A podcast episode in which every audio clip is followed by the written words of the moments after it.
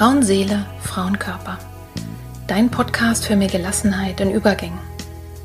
Wer oder was hilft mir, wenn es große Veränderungen in meinem Leben gibt?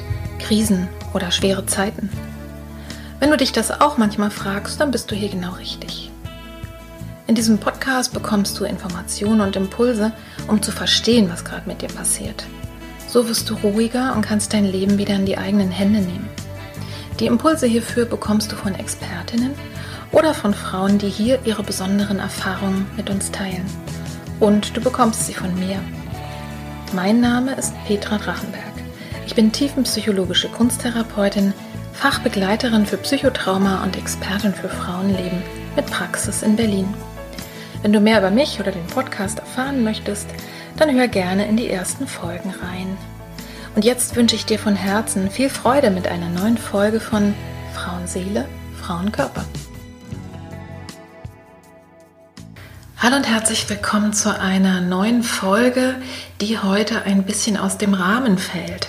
Sowohl von der Geschichte, die du jetzt gleich hören wirst, als auch ein bisschen vom Thema, aber eben auch, weil ich dieses Mal einen jungen Mann interviewe. Ich habe ja schon mal zwei junge Männer dabei gehabt, das waren Jakob und Julian, meine Söhne zum Thema Stress. Und heute lernst du Mohammed kennen. Mohammed ist 23 Jahre alt, in Syrien geboren, studiert Maschinenbau, äh, lebt in Berlin-Marzahn und wir haben uns vor drei Jahren kennengelernt und ich habe über Instagram immer irgendwie den Kontakt weitergehalten. Wie das genau war, das äh, hörst du gleich in dem Interview.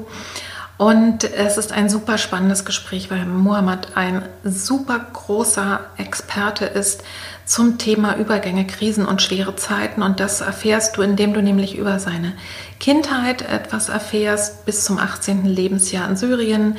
Dann nimmt er uns ein Stück weit mit in seine Erfahrungen, aber dann eben auch, wie es gekommen ist, dass er von dort äh, fliehen musste um jetzt hier in Deutschland zu leben, in Deutschland, in Deutschland zu studieren. Und Mohammed hat so eine positive Ausstrahlung, das ist mir damals, als ich ihn kennenlernte, schon sofort aufgefallen. Und äh, ich glaube, dass wir alle da ganz, ganz viel daraus lernen können. Wir haben uns eben unterhalten, also er nimmt uns mit in seine Geschichte. Man lernt wirklich, also ich habe immer wieder nochmal auch neu was dazugelernt über Syrien, aber auch über diese Fluchtrouten, über die Erfahrungen. Und wir haben eben auch immer wieder darüber gesprochen, äh, wie wichtig es ist, nicht in Klischees zu denken, obwohl wir das alle gerne machen, sondern äh, wirklich auch genau hinzuschauen.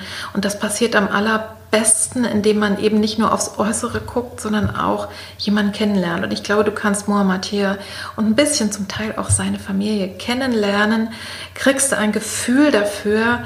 Und das ist genau das, was wir hier gerne wollten. Und eben ein Verständnis dafür, ja, dass wir alle irgendwie anders sind. Das war letztlich das, worauf wir uns dann beide am Ende geeinigt haben.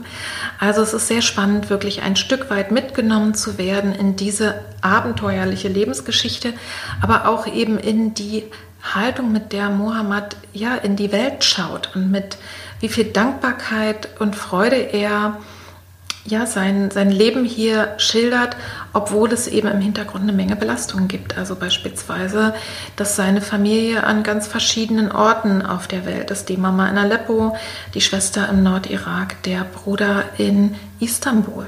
Ja, und der Papa ist eben in der frühen Kindheit schon gestorben. Also lass dich überraschen, lass dich mitnehmen von Mohammed auf diese Reise durch sein Leben und lass dich davon anstecken, von seinem Mut, von seiner Freude, ich glaube, dass das unbedingt wirklich ähm, rüberkommen wird, sodass man auch da ein Stück Hoffnung und Mut mitnehmen kann. Ich wünsche dir jetzt viel, viel Freude dabei.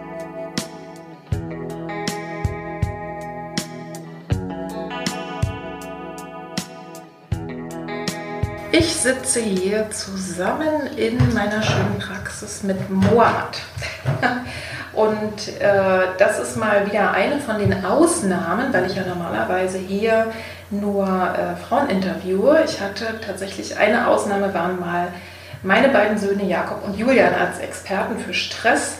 Und heute habe ich hier auch einen absoluten Experten für Übergänge, Krisen und schwere Zeiten. Das ist Mohammed und wir haben uns kennengelernt. Ich habe geguckt im September 2017, also vor drei Jahren. Und zwar auf einer Stadttour, da werden wir nachher nochmal dazu kommen, von einem Verein. Querstadt ein heißt der, glaube ich, ne? genau. Und da war, hat uns Mohammed durch das kurdische äh, Neukölln geführt, so hieß es, glaube ich, und uns seine Geschichte erzählt. Und äh, ich weiß noch, dass ich innerhalb von fünf Minuten eigentlich Mohammed schon ins Herz geschlossen hatte. Insofern, ich danke dir sehr, dass du wirklich jetzt hierher gekommen bist von Marzahn, wo du gerade wohnst, nach Zehlendorf und dir die Zeit nimmst und einfach deine Geschichte erzählst. Und ich glaube ganz sicher, dass die Zuhörerinnen und Zuhörer ja, von dir wirklich was lernen können darüber, wie man ja, durch Krisen, durch schwere Zeiten durchkommt und den Mut nicht verliert. Also erstmal herzlich willkommen und vielleicht magst du dich gleich erstmal als Start selber vorstellen. Wer ist Mohammed? Ja, ich bin äh, Mohammed Khalil, ich bin 23 Jahre alt, ich komme aus Syrien, bin syrisch Kurde, ich bin seit 2015 in Deutschland und ich studiere an der TU Berlin Maschinenbauingenieur. Ich mache Stadtführungen in Neukölln seit über drei Jahren und ja, das war es erstmal ja. soweit. Ne? Wir wollen ja nicht vorgreifen. Ja, ja. Wir haben im Vorgespräch eben so ein bisschen geguckt, was, äh, was kann interessant sein für, für die Zuhörerinnen. Du hast ja eben schon gesagt, du bist äh, gebürtig in Syrien und du bist in Aleppo aufgewachsen. Erzähl uns doch einfach mal so ein bisschen was über deine Kindheit und Jugend. Also du warst ja, bis du 18 warst, dort. Also erzähl mal von deiner Familie und wie du da so gelebt hast. Ja, ähm, leider zur Zeit, wenn man von Syrien hört, dann denkt man ähm, sofort an die Bilder, die in den Medien gezeigt werden oder im Internet. Äh, vor dem Krieg hatten wir zum Beispiel, ich habe ein, eine Schwester und einen Bruder, ich bin der Jüngste und mein, meine Mutter ist Englischlehrerin, mein Vater ist, war Buchhalter, ist am 2002 äh, verstorben. Da warst du sechs Jahre alt. Da war ich sechs Jahre alt. Mhm. Und das Leben vor dem Krieg in Syrien, wenn man alles Mögliche hat als Kind, was man sich wünscht, äh, zum Beispiel Bildung oder auch Familie, die alle zusammen wohnen. Das habe ich mir immer gewünscht und ich habe das auch äh, gemocht. Mhm. Bis zum Jahr 2010, als der Krieg in Syrien äh, mhm. eingebrochen ist. Ja. Und äh, leider hat sich alles verändert. Ja. Das heißt, ihr hattet aber eigentlich schon vorher eine schwere Zeit. Ne? Also ganz sicherlich ist es ja finanziell und natürlich auch so von den Gefühlen her nicht einfach, wenn der Vater plötzlich verstirbt. Der hatte, habe ich gelesen, einen Autounfall.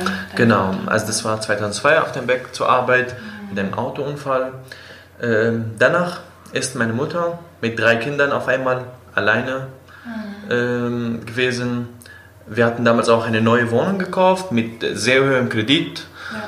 Und die musste das alles äh, ohne Job damals ähm, überleben.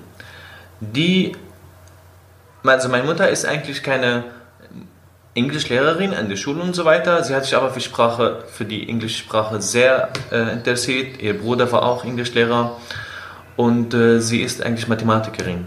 Ah ja. Ja.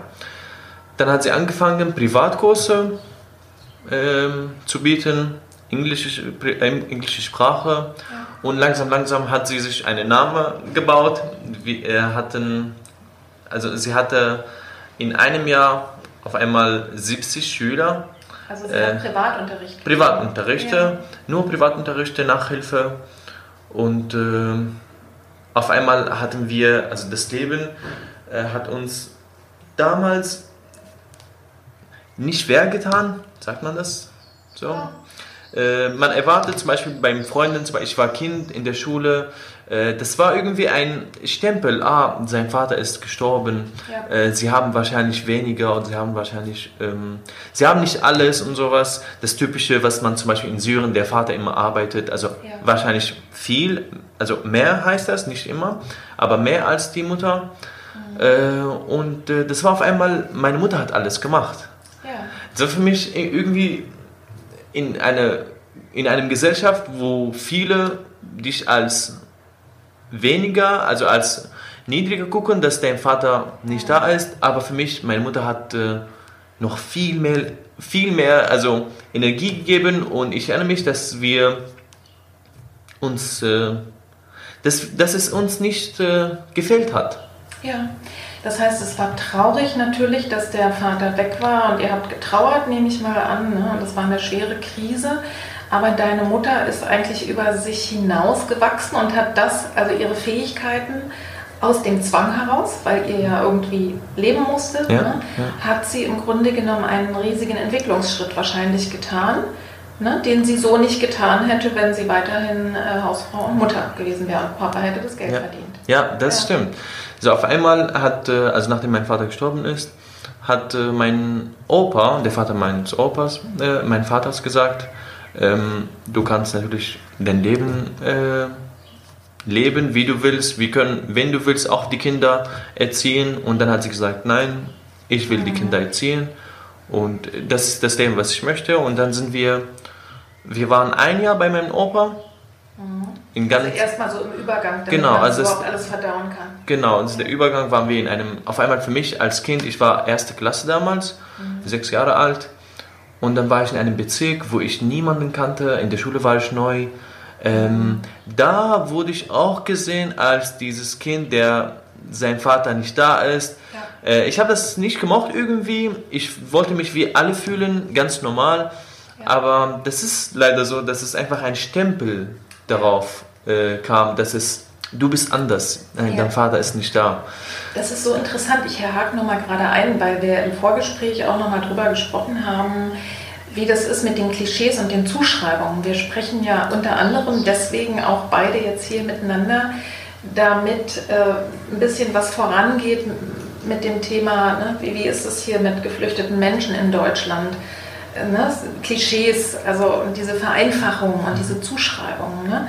Und äh, das ist auch so ein wichtiger Satz. Ne? Ich wollte einfach so sein wie alle und nicht irgendwie bemitleidet werden. Klar, ja. war das ein schweres Schicksal, gar keine Frage. Ne? Aber zu sagen, da ist der arme kleine Waisenjunge, mhm. das äh, hilft ja auch überhaupt nicht weiter. Und dir ging es dann, aber du warst ja gut aufgehoben, ne? in der Familie, in der Großelternfamilie mit deiner Mutter. Ja, spannendes Thema. Ja, also für mich, das war auch ein, ein Punkt, wo ich auch mich äh, immer geärgert habe. Ja. Ähm, ich will nicht Mitleid, ich, ich will kein Mitleid, ich will ganz normal behandelt wie alle anderen. Ja.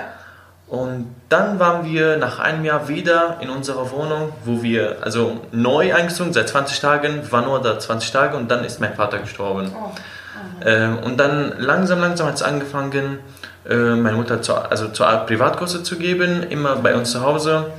Und dann mussten sie, musste sie drei Kinder gleichzeitig mit ihrem Job zu Hause, äh, ein Zimmer hat sie äh, als Klasse gewandelt und da hat sie ihre Kurse. Das hat mir sehr viel geholfen, da ich immer die englische Sprache im Hintergrund hatte. Ja. Und äh, ja. Das hat dir mit Sicherheit auch geholfen. Du wirst wahrscheinlich immer wieder gefragt, wie kann man so derartig schnell, also ich würde sagen, aus meiner Warte perfekt Deutsch lernen. Du hast bestimmt eine Begabung, aber dass du so früh ähm, eigentlich Englisch ne, auch gesprochen ja. hast. Ähm, ich kann mich noch erinnern, dass du, dass wir bei, dem, bei der Stadtführung auch, glaube ich, hast du die Leute gefragt, ne, was wird denn in Syrien gesprochen? Ja, ja. ich habe es schon wieder vergessen, Arabisch, oder? Genau. Viele äh, vermuten es sein, äh, es kann sein, dass es Syrisch ist, weil Syrien, Syrisch. Ja. Ähm, es ist Arabisch, aber Arabisch sprechen ja so viele Länder, deswegen ist das die syrische Aktion von Arabisch. Ja. Ähm, ja, und also sich mal vorzustellen, umgekehrt, also egal, das ist für mich so, wenn ich die Sprache höre, so derartig fremd.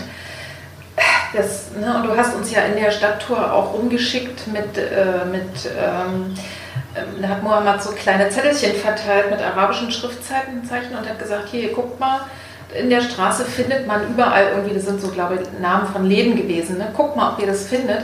Und man kommt sich ja derartig bekloppt vor, weil das so ein ganz anderes System ist. Ne? Also ähm, deine Sprachbegabung hast du wahrscheinlich von der Mama und aber eben auch früh angefangen. Das heißt, ähm, um nochmal jetzt auf die Kindheit zu kommen, das war alles in Ordnung. Ihr konntet gut leben und der nächste große Einschnitt, also der erste große Einschnitt war, dein Papa ist gestorben ne? und dann äh, all das, was du gerade erzählt hast. Und der nächste große Einschnitt war, äh, als der Krieg begonnen hat. Habt ihr das denn sofort irgendwie als Familie oder ihr als Kinder äh, gemerkt? Also hat euch das an irgendwas gehindert oder eingeschränkt oder kam das erst so nach und nach? Der Krieg. Mhm. Ja, man merkt das als Kind, also auf einmal, es war äh, langsam, also es hat in, zum Beispiel in Aleppo ähm, danach angefangen, aber es hat angefangen mit Explosionen in der Stadt. Wahnsinn. Mhm. Zum Beispiel ähm, in der 10. Klasse, damals, ich glaube 2011, äh, ich war auf dem Weg zur Schule und dann hat man gehört, in einem anderen Bezirk, wo ich gerade eben war, auf dem Weg zur Schule, da ist ein Auto explodiert und dann sind äh, Menschen ums Leben gekommen. Mhm. Und dann waren wir in der Schule angekommen. Wie kann man das fassen, dass das, ich war gerade da und dann muss man halt den ganzen Tag in der Schule ganz normal mit Unterricht äh, haben. Und danach, wenn man ähm, nach Hause muss, dann hat man auch Nachrichten gehört, ja, es ist ein anderes Auto explodiert genau neben unserer Schule. Also wir haben natürlich auch gehört, aber dann wussten wir nicht, dass genau neben unserer Schule, also genau zwei Straßen weiter. Und dann in, in diesem Moment, wo man merkt, was ist wichtiger, Bildung oder mein Leben? Und dann muss man das zusammen weiterführen. In dem Krieg, also während des Krieges, 10. Klasse, 11. Klasse und Abitur. 12. Klasse ist bei uns Abitur, es gibt kein 13. Äh, und Abitur. Drei Jahre lang, ich erinnere mich, wir hatten das gleichzeitig, also gleichzeitig erlebt. Wir mussten jeden Tag zur Schule. Jeden Tag zur Schule. In dem Abitur gab es Nachhilfekursen und ähm, es gibt Gedanken, die niemals weggehen werden. Zum Beispiel auf dem Weg zu Nachhilfekurs in dem Abitur. Man ist gewohnt, Nachhilfe zu äh, zu haben, also als Nachhilfekurs in dem Abitur zu bekommen. Und auf dem Weg, äh, auf einmal ist eine Rakete gegenüber uns auf der anderen ähm, Seite von der Straße, auf einmal eine Rakete gelandet. Und dann mussten wir wieder zurück nach Hause rennen, ja. weil wir nicht weiter könnten, also mhm. zum, zum Lehrer. Und diese Punkte, wo ich mir denke, was habe ich alles erlebt. Also das war alles für Bildung. Also das ist für mich sehr wichtig, dass ich immer noch kämpfe, die Bildungsseite, wo ich wirklich lerne, einfach was Neues lernen will, nicht zu verlieren durch so viele Schwierigkeiten. Wenn man denkt, ich gehe jetzt zur Schule, aber es kann sein, dass ich nicht zurückkomme. Ja. Stand es denn jemals zur Debatte, dass die Mutter oder ihr gesagt hat, nee, das ist, ich lasse euch hier nicht alleine raus, weil es viel zu gefährlich? Ähm, das hatten wir, ja, aber es ist meistens ähm, überraschend passiert. Mhm. Und das war jetzt auch nicht die ganze Zeit immer, ne, sondern das war eher so ein bisschen äh, immer mal wieder. Ja, ja. ja. So wie es wahrscheinlich, ich stelle mir das vor, ähm, Jetzt ist ja Israel nicht im Krieg, aber da passiert ja auch immer ja. wieder mal was. Ne? Du kannst dich eigentlich nirgendwo so richtig sicher ja. fühlen. Ne? Äh, mhm. Zum Beispiel, man fragt sich, ähm, wie ist die Lage gerade in Syrien? Ja. Also, wenn man merkt, okay, da gibt es Arbeit, da gibt es Schule, Menschen gehen zur Uni, wie fun funktioniert das alles? Äh, als ich in Syrien war, äh, das war 2014, das, ähm, als ich in Syrien war, das letzte Mal, mhm. und äh, da musste ich halt wie gesagt, also Abitur machen. Äh, meine Schwester war an der Uni, Aleppo-Universität, auch Maschinenbauingenieur, hat sie studiert. Mhm. Äh, dreimal wurde die Aleppo-Universität angegriffen und 70 Studenten sind um ums Leben gekommen. Mhm. Meine Schwester war auch an der Uni damals. Ja. Und dann merkt man, okay, es war ein ganz normaler Tag. Also wie gesagt, man, man weiß nicht, wann eine Bombe kommt und es ist einfach vorbei. Man muss seine Arbeit machen, also zur Arbeit gehen, man muss zur Schule, ähm, alles ganz normal führen, aber man weiß nicht halt, wann einfach das Ende kommt. Ja. Was gab es irgendwas in, in eurer Familie oder bei dir oder äh, bei deiner Mama, wie ihr das irgendwie gemeinsam, also was euch geholfen hat, das auszuhalten, also irgendwie weiterzumachen? Man kann immer also weitermachen, bis es leider, also es gibt auch Momente, wo es wirklich nicht mehr geht. Zum Beispiel, als in Syrien äh, der Moment kam, dass mein Bruder, mein Bruder ist sechs Jahre älter als ich, und ab 18 Jahre alt muss man in Syrien zur Armee. Ja. Und wenn es Krieg ist, dann möchte man nicht zum Armee. Ja, natürlich. Warum? Nicht. Weil man einfach nicht sterben möchte. Ja. Und da kam der Moment, dass mein Bruder zum Armee äh, musste. Und dann mussten wir halt das überleben oder meinen Bruder verstecken. Wenn er zu, zur Armee geht, gezwungen natürlich, ja. ähm, werden wir wahrscheinlich unseren Bruder nicht mehr sehen. Mhm. Es gibt Leute bei der Armee, die seit sieben Jahren bei der Armee sind. Offiziell ist das ein Jahr, sechs Monate, dauert die Armee, aber es ist Krieg, keiner wird ähm, freigelassen von der Armee. Ja. Ähm, dann mussten wir halt meinen Bruder irgendwohin schicken, raus von Syrien. Ja. Und es war der Moment für mich, als ich sehe, meine Familie wird langsam sich ähm, zerstücken. Ja, löst sich auf. Ne? Das war der Beginn im Grunde genommen. Also, ne, ich sag mal, ob, ob ich jetzt unter Raketenbeschuss komme oder nicht, das kann man noch so ein bisschen sagen, dass dann vielleicht, vielleicht ist es sehr unwahrscheinlich, ne, dass es mich trifft. Könnte sein, aber so. Aber äh, wenn ich zur Armee gehe, ist das Risiko, äh, eben selber schreckliche Dinge tun zu müssen oder zu sterben, einfach riesengroß. Und in dem Moment war das so, dass dein Bruder dann entschieden hat zu gehen. Der wohnt ja heute in Istanbul. Istanbul, genau. Also ich weiß nicht, da, auf, auf seinen Weg gehen wir vielleicht gar nicht so ein. Oder kannst du dazu zwei Sätze sagen? Ähm, er ist illegal wie andere drei Millionen Syrer ja. in der Türkei, die also in der Türkei äh, eingereist sind. Ja. Ähm, er hat damals angefangen zu arbeiten. Ja. Es ist wieder für uns war, oh, unser Bruder ist in der Türkei. Für uns war das gut, für ihn war das schlecht, weil er nicht uns, weil er uns nicht verlassen wollte. Ja. Aber für uns war das gut, weil er ist in Sicherheit. Ja, ja. Da geht es dann eben einfach ums Überleben. Ne?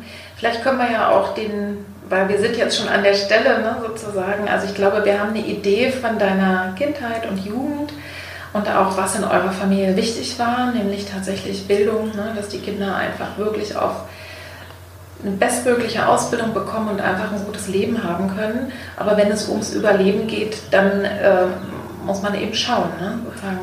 Und äh, magst du uns denn jetzt vielleicht gleich mal erzählen, wie kommt es denn, dass du jetzt heute hier bist? Also die Geschichte von Aleppo bis nach Berlin-Marzahn. Also 2014, nachdem ich mein Abitur äh, beendet habe, hatten wir Verwandte in Nordsyrien. Die Stadt heißt Afrin. Also die Kurden in Syrien stammen aus Nordsyrien. Es gibt viele, die zum Beispiel in Aleppo wohnen, wie ich, da geboren und so weiter, aber sie stammen aus irgendeinem kurdischen Gebiet in Syrien. Und ich stamme aus Nordsyrien, aus einer Stadt, äh, heißt Afrin. Und äh, in den Ferien sind wir immer nach Afrin gefahren. War das der Opa, wo ihr nach dem Tod des Vaters auch wart? Nein, das war in Aleppo auch. Ja, mein Opa ist auch in Aleppo. Okay. Äh, meine ganze Familie ist in Aleppo eigentlich. Ich habe nur zwei Tanten in Afrin und ein Opa meiner, also der Vater meiner Mutter okay. ist in Afrin. Also das war jetzt Afrin, ne? dieses kurdische, syrische. Genau. Mhm. Ähm, vor dem Krieg sind wir immer nach Afrin gefahren, in die Ferien. Wir haben eine Wohnung da. Es ist auch nicht immer schön, in großen Städten zu wohnen. Aleppo mit 6 Millionen Einwohnern. Mhm. Es war auch schön, in einem Ort zu sein, wo es viel weniger Menschen gibt oder viele Berge und sowas. Das, das hat auch gut getan. Mhm. Ähm, der Weg zwischen Aleppo und Afrin vor dem Krieg hat 40 Minuten gedauert. Nach dem Krieg, diesen Weg war zerstört, deswegen gab es einen Umweg und diesen Umweg hat 14 Stunden gedauert. Von 40 Minuten bis 14 Stunden. Warum? Weil es, also weil der Weg, der neue Weg, kam durch andere Städte von Syrien. Nicht direkt nach Afrin, sondern andere Städte, andere zwei Städte. Und auf dem Weg gab es viele Kontrollaufnahmen von der syrischen Regierung, von der Oppositionen, Freie Syrische Mehrheit, von Al-Nusra-Truppen. Nusra-Truppen, wenn davon noch nie gehört. Ist genau wie IS. Mhm. Die hatten auch Kontrollaufnahmen, äh, Kontrollaufnahmen auf dem Weg und auf der, auf die Grenze, also an der Grenze von Afrin, wo, wo ich hingehen wollte, ähm, kam die Kontrollaufnahme von der kurdischen Armee. Auf diesem Weg zwischen Aleppo und Afrin gibt es immer Gefahr auf die Jugendlichen, weil sie im Alter der Armee sind, dass sie zum Armee müssen. Wie gesagt, ab 18 Jahre alt muss man zum Armee in Syrien. Mhm. Ich bin mit meiner Mutter, mit meiner Schwester mit dem Bus gefahren, von Aleppo bis nach Afrin. Zuerst kamen 14 Kontrollaufnahmen von der syrischen Regierung. Das heißt, jede Kontrollaufnahme sind zwei Soldaten eingestiegen und man hatte immer Angst, okay, was wird jetzt passieren? Ich war der einzige 18-Jährige in dem Bus. Es könnte sein, dass ich auf einmal aussteigen musste und dann auf einmal weg. Ja. Es, es gab einfach diese Gefahr, wenn man dies, diesen, diese, diese Angst jedes, jedes Mal erlebt, dann es ist es ist sehr schwierig, das zu überleben jedes Mal und man muss nicht, nicht, nicht normal wirken, weil die werden wahrscheinlich vermuten, dass ich irgendwas habe. Man muss immer normal bleiben, normal sitzen und wenn sie mich fragen, fragen äh, wie ich heiße oder wo ist mein, äh, mein Ausweis, dann muss ich ganz normal antworten, obwohl ich weiß, ich, es kann sein, dass, dass es der letzte Moment ist, wo ich meine Mutter sehe. Mhm. Ja, das hatte ich 14 Mal erlebt. Jede Kontrollaufnahme zwei Soldaten, wie gesagt. Aufenthalt ähm, das heißt, die haben dich dann gefragt, wo reisen sie hin, wer sind sie und haben dich dann wie alt? Wieder, mal wieder ziehen lassen. Genau, wie, wie alt? 18 Jahre alt, 18 Jahre alt, wo ist deine, äh, wo ist deine Militär, Militärheft? Dann hat man Militär, Militärheft gezeigt, darauf stand, nach sechs Monaten muss ich zum Armee. Aber mhm. Wenn ich mich an der Uni beworben hätte, dann könnte ich Verlängerung bekommen, bis ja. das Studium zu Ende ist. Alles klar. Das heißt, äh, deswegen war, also deswegen äh, Wäre es für dich jetzt erstmal, wenn du, wenn du an der Uni aufgenommen wärst, hättest du nicht gleich dieses Risiko gehabt, wie dein Bruder sofort eingezogen genau. Also du hättest einfach noch studieren können, um dann vielleicht in der Hoffnung, dass sich bis dahin die Lage vielleicht auch ändert ne? und genau. stabilisiert. Ja. Okay. Und äh, das heißt, sie haben dich da weiter durchgelassen? Ja, und dann kamen die Kontrolle auf und dann kamen die Kontrollaufnahmen von die Oppositionen, das waren die Freisyrische Armee, genau das Gleiche. Zwei eingestiegen, Ausweise, äh, nach der Ausweise gefragt, mein Ausweis, wo ich früher war, ich meinte in Aleppo, dann haben sie gefragt, warst du mit der, mit der Regierung, weil in Aleppo ist die Regierung da. Ja. Da musste ich das verneinen, nein, ich war, ich war Schüler, ich war 18 Jahre alt damals. Ich war bei einer Kampfseite, ich, ich war noch nicht bei einer Kampfseite. Und dann mussten wir halt wieder siebenmal das erleben. Und dann kamen die Kontrollaufnahmen von IS, also Jabhat al-Nusra-Truppen heißt es, auf Arabisch ist Jabhat al-Nusra. Da haben wir an der Wand eine sehr große IS-Flagge gesehen und es sind zwei eingestiegen mit sehr komischen äh, Kleidung ja. und natürlich auch bewaffnet. Dann kamen sie zu mir. Einer hat mich gefragt, wo ist dein Ausweis? Ich habe meinen Ausweis gezeigt und er hat gefragt, warum hast du den Ausweis deines jüngeren Bruders genommen, obwohl es meiner war. Ja. Aber auf der Ausweis sah ich jünger aus, weil jeder von uns sieht jünger aus auf der Ausweis. Außer die alten Frauen, so wie ich. Aber gut. Und dann, das war der Moment, wo ich in ein, auf einmal in einem Problem lag, aber mit IS. Und dann hat er nochmal gefragt, warum hast du Ausweis deines jüngeren Bruders genommen? Du musst mit uns aussteigen. Und dann hatte ich Angst. Ich, ich konnte wirklich nichts mehr sagen. Meine Mutter saß neben mir und sie hat ihm gesagt, warum soll er mit euch aussteigen? Dann hat er gesagt, keine Sorge, wir stellen ihm ein paar Fragen. Dann hat sie ihm gefragt, hat sie ihm gesagt, dann stell die Fragen hier in dem Bus. Er hat ihr gesagt, nein, die anderen dürfen nicht zuhören.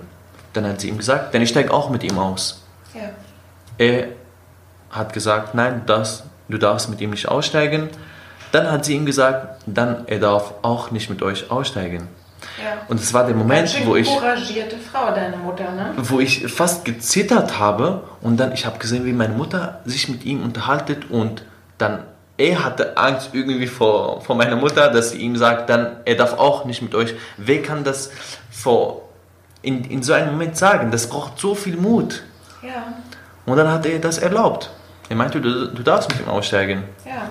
Wir sind zu viert ausgestiegen. Sie haben mein Handy genommen, um zu kontrollieren. Und dann hat er gefragt, wo ich früher war. War ich in einer äh, mit der syrischen Regierung, war ich in einer anderen Kampfgruppe. Dann habe ich gesagt, ich war ein ganz normaler Schüler, 18 Jahre alt. Ja. Dann hat er gesagt, wohin fährst du jetzt? Ich meinte nach Afrin. Und dann hat er gesagt, wenn du nach Afrin fährst, ist kein Problem, aber wenn du zurückkommst, wir werden dich nehmen.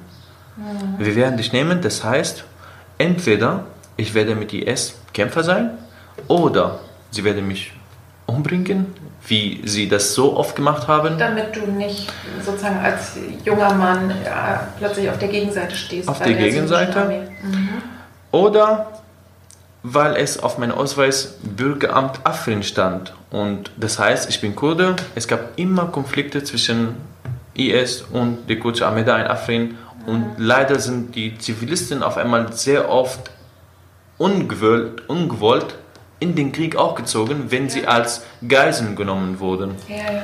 Und das ist ja so unüberschaubar. Ne? Also ich meine, ihr, klar, du selber bist damit aufgewachsen oder weißt, was da ist, aber ich verstehe die Geschichte jetzt eigentlich erst, was da genau los war, ähm, nachdem ich sie jetzt zum zweiten Mal von dir höre. Ne? Also beim ersten Mal habe ich gedacht, das kann man sich gar nicht so schnell reindenken. Ne? Mhm. Und das heißt, durch dieses couragierte Eintreten deiner Mutter konntest du dann auch weiterreisen? Also vielleicht hatten die, wer weiß, hast du eine Idee, warum die dich da noch mit hingelassen haben? Also hatten die einfach einen guten Tag oder Respekt vor deiner Mutter oder was, was glaubst du? Ähm, sie hatten natürlich auch, sie hatten keinen Respekt, sie hatten keinen, gut, sie wollen einfach ihre Macht zeigen, ja. äh, auf Zivilisten natürlich, mit, äh, mit Waffen, mit äh, diesem komischen Outfit, wie, wie sie einfach sich angezogen haben. Ja. Ähm, sie wollen zeigen, dass sie Macht haben. Ja. Und also es war ein Machtgebaren und es war wahrscheinlich auch ein innerer Vorbeimarsch, vielleicht sogar noch ein bisschen toller, jemanden dann loszuschicken mit, und ihm Angst zu machen. Ja. Vielleicht wollten sie auch verhindern, äh, dass du, ähm, dass du einfach wieder äh, zurückkehrst, um dann dort eben in die, äh, ne, also in die Armee. In der Armee? Wer weiß, ne? Also auf alle Fälle. Und es ist ihnen aber auch gelungen, dir Angst zu machen. Ne? Denn das ist ja eine völlig also realistische Idee, dass man das nicht möchte. Ne? Ja, ja. In diesem Moment, da als wir ausgestiegen äh, waren, dann hat er gesagt, äh, du darfst nicht mehr zurück, du musst weiterfahren. Und dann kam wieder meine Mutter in dem Gespräch und meinte, er war noch nie bei einer Kampfseite, er war Schüler und wir fahren jetzt nach Afrin. Und er meinte, ihr könnt ruhig nach Afrin fahren, aber zurück kann er nicht. Für mich war das auch okay, weil ich einfach weg von den ja. Game wollte. Ja, Wir sind Moment. wieder eingestiegen in den Bus und weitergefahren. Mhm. Na, an der Grenze von Afrin, wieder von der kurdischen Armee. Das war aber ein ganz anderes Gefühl da, weil die sind wahrscheinlich von Afrin oder die Leute, die vielleicht, die, wenn, wenn sie sich fragen, zum Beispiel, woher aus Afrin kommst du, weil Afrin ist eine kleine Stadt, aber hat 366 Dörfer. Ah, ja. Und ich komme aus einem Dorf von diesen ja. Dörfern. Und sie haben gefragt, aus welchem Dorf, diesem, welche Familie und so weiter. Das war einfach, sie kennen deinen Opa, das ist alles ganz normal. Ja. Und da sind wir nach 14 Stunden angekommen. Mhm. In diesem Moment, Afrin ist eine kleine Stadt und es war umgekesselt. Es gab nur einen Weg nach Aleppo zurück, aber ich darf diesen Weg nicht gehen. Und dann Kleinstadt, das heißt keine Universitäten. Nach dem Abitur, ich wollte studieren. Für mich, wie gesagt, Bildung war immer sehr wichtig. Ich wollte ein Studium machen. Ja. Und dann dürfte ich das da nicht machen. Mhm. Ich wollte ein Studium machen und gleichzeitig musste ich ein Studium machen, weil ich wollte auch die Verlängerung haben, dass ich nicht zum Armee muss. Äh, muss. Das heißt, wenn du in Afrin geblieben wärst äh, und gesagt hättest, ja, dann lerne ich eben was anderes, keine Ahnung, ne?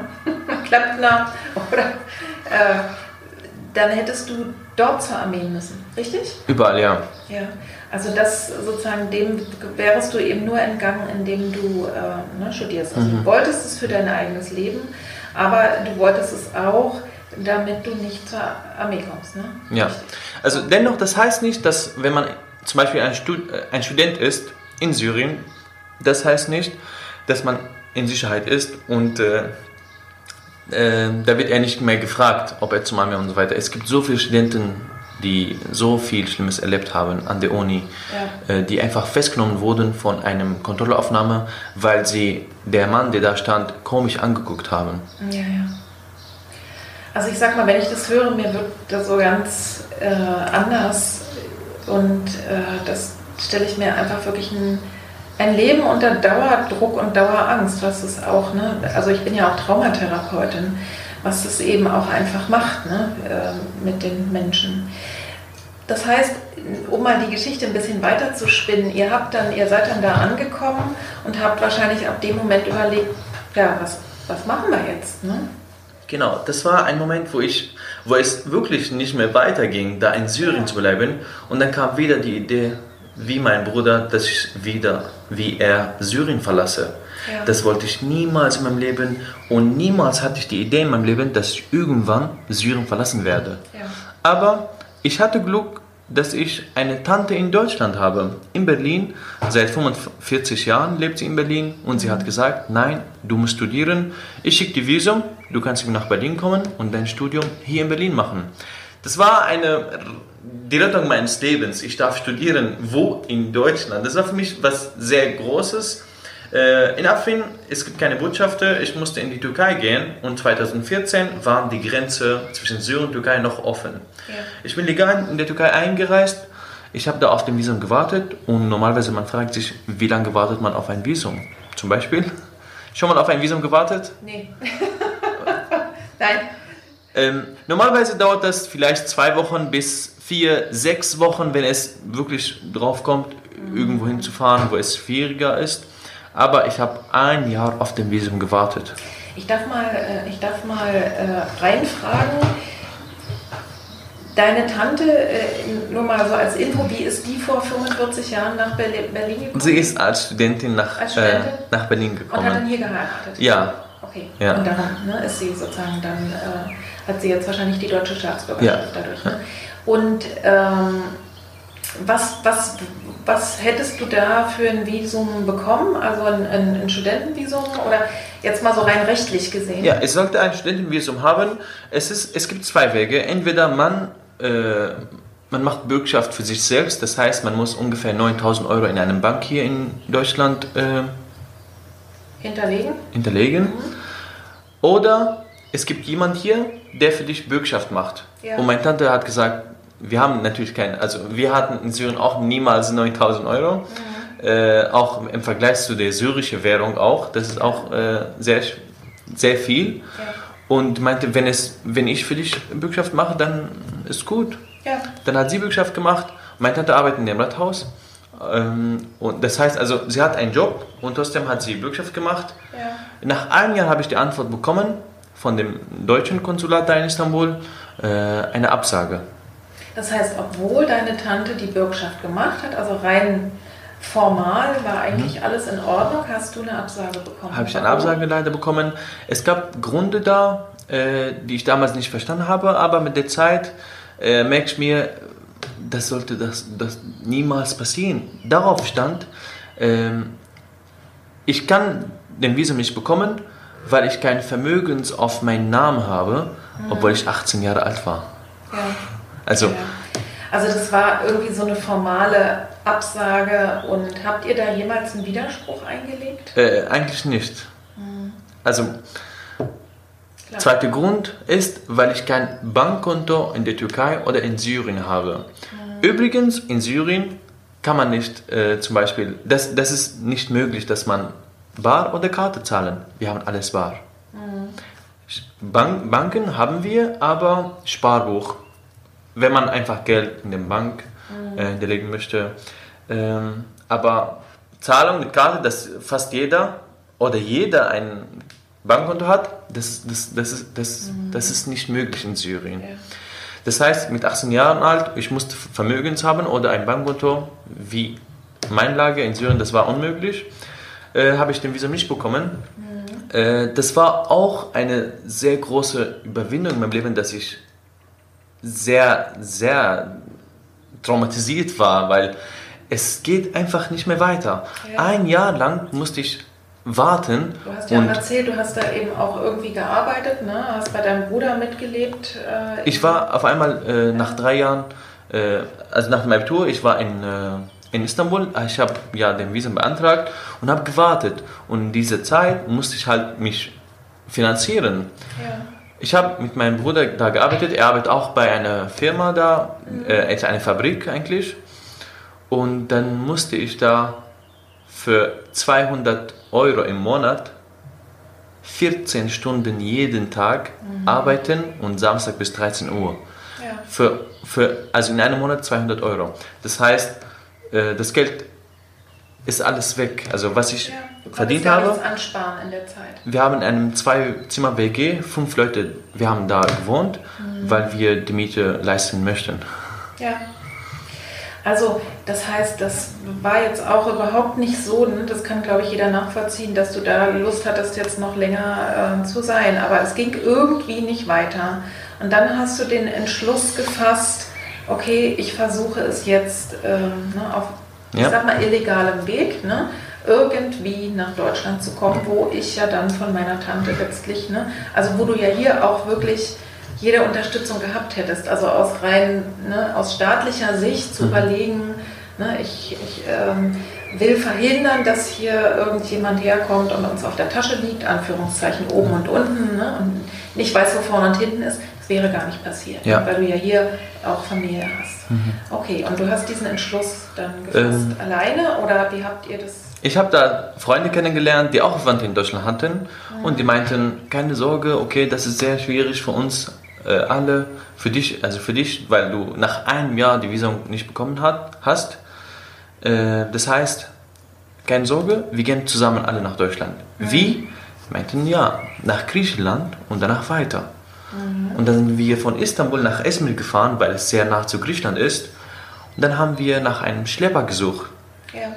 Schlepper, da gibt es viele, die denen die Menschen da egal ist, weil sie nur Vermögen stapeln wollen. Das heißt, für jede Person haben sie von 1000 bis 1400 Dollar, ja. das ist auch umgerechnet auf Euro, äh, haben sie von jeder Person genommen, um ihn mit einem Schlauchboot, Gummischiff, nach Griechenland zu schicken. Und das wollten wir das gleiche machen. Mhm. Nach drei Tagen dort in Esmir haben wir jemanden gesehen und er meinte, ja, ich kann euch nach Griechenland schicken, 1200 Dollar, ihr seid 35 Menschen in einem 9 Meter Schlauchboot. 9 Meter Schlauchboot, 35 Menschen, das ist viel. Aber was wir gehört haben, war, dass mit 9 Meter Schlauchboot sind sogar 40 Menschen gefahren und 45 Menschen gefahren. Ja. Aber sind auch viele gestorben. Deswegen war für uns 35 schon weniger Zahl. Das war gut. Hörte sich gut an. Ja. Und dann um 12 Uhr in der Nacht mussten wir losfahren. Wir wurden zu einem Punkt geschickt, aber da an dem Punkt waren wir 55 Menschen ja. mit 7 Meter Schlauchboot. Das heißt, nicht alle könnten auch einsteigen. Ja. Fünf konnten nicht mehr, es gab keinen Platz mehr, sie wollten nicht aussteigen, äh, einsteigen. Aber die Vermittler, die da waren, von dem Schlepper, waren sie bewaffnet und sie haben diesen fünf Jugendliche gezwungen, mit also, der Waffe. Mit der Waffe, dass sie in dem Boot auch einsteigen müssen, weil sie schon alles gemacht haben. Sie haben schon das Geld bezahlt und sowas. Die mussten einfach jetzt nur losfahren. Ja. Und dann sind wir nach Griechenland losgefahren. In so eine Reise, da, da, da kann man sich alles vorstellen. 12 Uhr in der Nacht, äh, da gibt es keine Polizei, da gab es keine anderen Großschiffe, obwohl diesem Weg hier wie ein Autobahn war. Es sollte so viele Schiffe fahren, aber es gab auf einmal keine anderen Schiffe, es gab keine Polizei und dann mussten wir halt das weitermachen. Wir sind vier Stunden, 30 Minuten da auf dem Weg gewesen. Und hattet ihr da jemanden, also das, das muss man ja auch erstmal irgendwie richtig navigieren, also dass es dahin fährt, äh, wo es hinfahren soll. Hattet ihr da jemanden von den Schleppern auf dem Schiff? Unsere Navigation war, dass wir, bevor, bevor wir losgefahren sind, der Schlepper da oder der Vermittler, der mit dem Schlepper war, hat uns gezeigt, da auf der anderen Seite, da gab es ein Licht. Und er meinte, habt ihr das Licht dort gesehen? Haben wir gesagt, ja. Und er meinte, das ist Griechenland, einfach geradeaus fahren. Hm, super. Das heißt, von denen ist gar keiner mitgefahren? Von den äh, Schlepper und die Leute, die das Geld eingesammelt haben, die sind gar nicht mit euch gefahren? Nein. Die haben euch alleine losgeschickt? Alleine. Und der Fahrer, die, die uns versprochen haben, dass sie einen Fahrer schicken, war natürlich auch nicht da. Und dann da auf dem Punkt am Strand haben sie gefragt, wer von uns fahren könnte. Ja. Das heißt, keiner kann fahren, keiner hat gesagt, ich kann fahren. Aber dann haben sie gesagt, wer fahren möchte, nehmen wir kein Geld von ihm. Und auf einmal, viele haben einfach ihre Hand hochgehoben, wir können fahren. Ja. Die können natürlich nicht, aber 1200 Dollar, also das heißt ungefähr 1100 Euro sparen, wenn man als Fahrer geht. Ja. Und dann haben sie einen ausgewählt, war aus Libyen und der hat dem Boot gefahren. Wie, wie, ist, wie, wie steuert man das? Hat das irgendwie wirklich ein Ruder oder sowas? Ähm, oder? ja, es hat so einen kleinen Motor und mussten wir halt zwölf in der Nacht, wo es alles dunkel ist, nur es gibt diesen Lichter, wo Ja. wir auf der anderen Seite sehen, es ist einfach eine Insel. Äh, wir wissen nicht, ob das bewohnt oder nicht bewohnt, aber er hat gesagt, das ist Griechenland, einfach geradeaus fahren. Und sind wir, dann sind wir schon losgefahren. Äh, dreimal ist der Motor auf dem Boot kaputt gegangen. Also es hat nicht mehr funktioniert. Am dritten, am dritten Mal hatten wir wirklich keine Hoffnung mehr, dass, dass diesem Motor wieder funktionieren könnte. Ja. Und dann waren wir da. Das Licht könnte man nicht mehr sehen. Im Mittelmeer, im Wasser. Viele hatten Angst, sie sind in der Mitte geblieben. In der Mitte, viele hatten Angst, dass sie in der Mitte saßen. Das Ja. heißt, wer in der Mitte saß, äh, war, da war sehr viel Gewicht. Ja. Und der Motor, äh, nochmal. Also Sie waren in der, in der Mitte vom Schlauchboot äh, und, und warum hatten die da besondere Angst? Ähm, es gab viele alte Menschen. Ja. Es gab viele alte Menschen, äh, es gab auch Kinder und die Jugendlichen mussten am Rand sitzen. Ach so, weil es da ein bisschen gefährlicher oder wackeliger ist. Mhm. Genau. Und weil es mehr Gewicht in der Mitte gab, äh, war das Boot unter Wasser. Mhm. Und zwar bis zum Knie bei mir mit Wasser, obwohl ich ganz am Rand saß und die in der Mitte saßen, waren bis zum Hals mit Wasser. Krass. Mhm. Und da mussten wir mit diesem Schreien von Kindern oder die, die Menschen, die da einfach geweint haben, mussten wir warten, bis es weitergeht. Der Motor funktioniert nicht, das Licht sehen wir nicht mehr und wir sind Mitte im Mittelmeer. Ja, also so der Klassiker, ne? wo es auch passiert, dass Menschen einfach da äh, auf dem Meer treiben und nichts zu trinken haben und sterben. Ja. Für mich war das das Ende eigentlich. Es kann nicht sein, dass wir jetzt weiter können. Es gibt keine anderen Schiffe, die uns retten könnten. Ähm, ja, für mich war einfach, das war's. Ich habe ich hab Aleppo verlassen, um auf diesem Weg zu machen zwischen Aleppo und Afrin mit so vielen Kontrollaufnahmen, um von IS bedroht zu werden und dann in die Türkei zu fahren und dann auf sein Visum warten. Am Ende bin ich in einem Schlauchboot auf einmal im Mittelmeer äh, und dann ich warte auf den Tod. Ja. Gib, kannst du dich erinnern, gab es irgendetwas in dir, in, in dieser Situation? Du erzählst ja, also was du gerade erzählst, ist ja, ich habe eigentlich aufgegeben. Aber gab es da noch irgendeinen Hoffnungsschimmer oder irgendeinen Gedanken, einen tröstlichen Gedanken, irgendwas? Meine Mutter. Ja. Das war meine Mutter, weil ich wollte nicht, dass sie weiß, dass ich jetzt in, in dieser Lage bin. Ja. Weil sie hätte das für 100% äh, verboten, dass ich mit so einem Boot fahre. Aber ich habe gar ihr nicht mit ihr abgesprochen. leider nicht. Naja, oder vielleicht besser. Ja, äh, ich wollte nicht, dass sie das auch erfährt, dass ich einfach ertrunken wurde. Ja. Das war überhaupt nicht in meinem, also das war immer in meinem Gedanken, dass ich das nicht wollte. Ja. Ich weiß nicht, mit so einem Gedanken und mit dieser ganzen Zeit, die Kinder äh, weinen, es gibt so viele Menschen da. Ich weiß nicht, wie man in so einer Situation schläft. Ich bin eingeschlafen. Ja, das ist, ähm, das ist tatsächlich, sage ich jetzt mal als Traumatherapeutin, äh, das ist ein Schutzmechanismus. Ne? Im, ähm, Im Trauma, in, in der Notfallsituation äh, reagiert der Körper nur noch zum Thema Überleben und dann ist eben Flucht, du konntest ja nicht weg, Kampf gab es ja niemanden, ne? also mit dem Meer zu kämpfen oder mit den anderen Leuten oder totstellen. Das heißt, du, du gehst auf voll Der, der, der Geist schaltet sich quasi ab. Das ist, manche Leute gehen da auch so, das kennt man von Autounfällen, dass die Leute sagen, ich habe nicht selber gesehen, wie ich da lag. Ne? Also es gibt so eine Art Abtrennung von sich selber, damit es irgendwie, damit man es überleben kann. Und das, dazu gehört unter anderem auch eben plötzliches Einschlafen. Und das mhm. war sicherlich gut, weil es hätte ja gar nichts genutzt. Ne? Genau. Und das heißt, ihr seid da weiter getrieben in der Nacht? Ja. Und dann bin ich aufgestanden auf eine Stimme, die äh, geschrien haben, es gibt Steine unter dem Schlauchboot. Dann waren wir neben einer Insel. Das heißt, der Motor ist wieder funktioniert. Wir sind weiter losgefahren ja. bis zu einer Insel. Aber wir wissen nicht, ob die Griechenland ist oder die Türkei oder wo sind wir überhaupt. Ja. Das war uns egal. Hauptsache kein Wasser mehr. Wir sind alle ausgestiegen. Ja. Der Fahrer hatte äh, ein Handy. Da hat es funktioniert mit einem SIM-Card von Griechenland.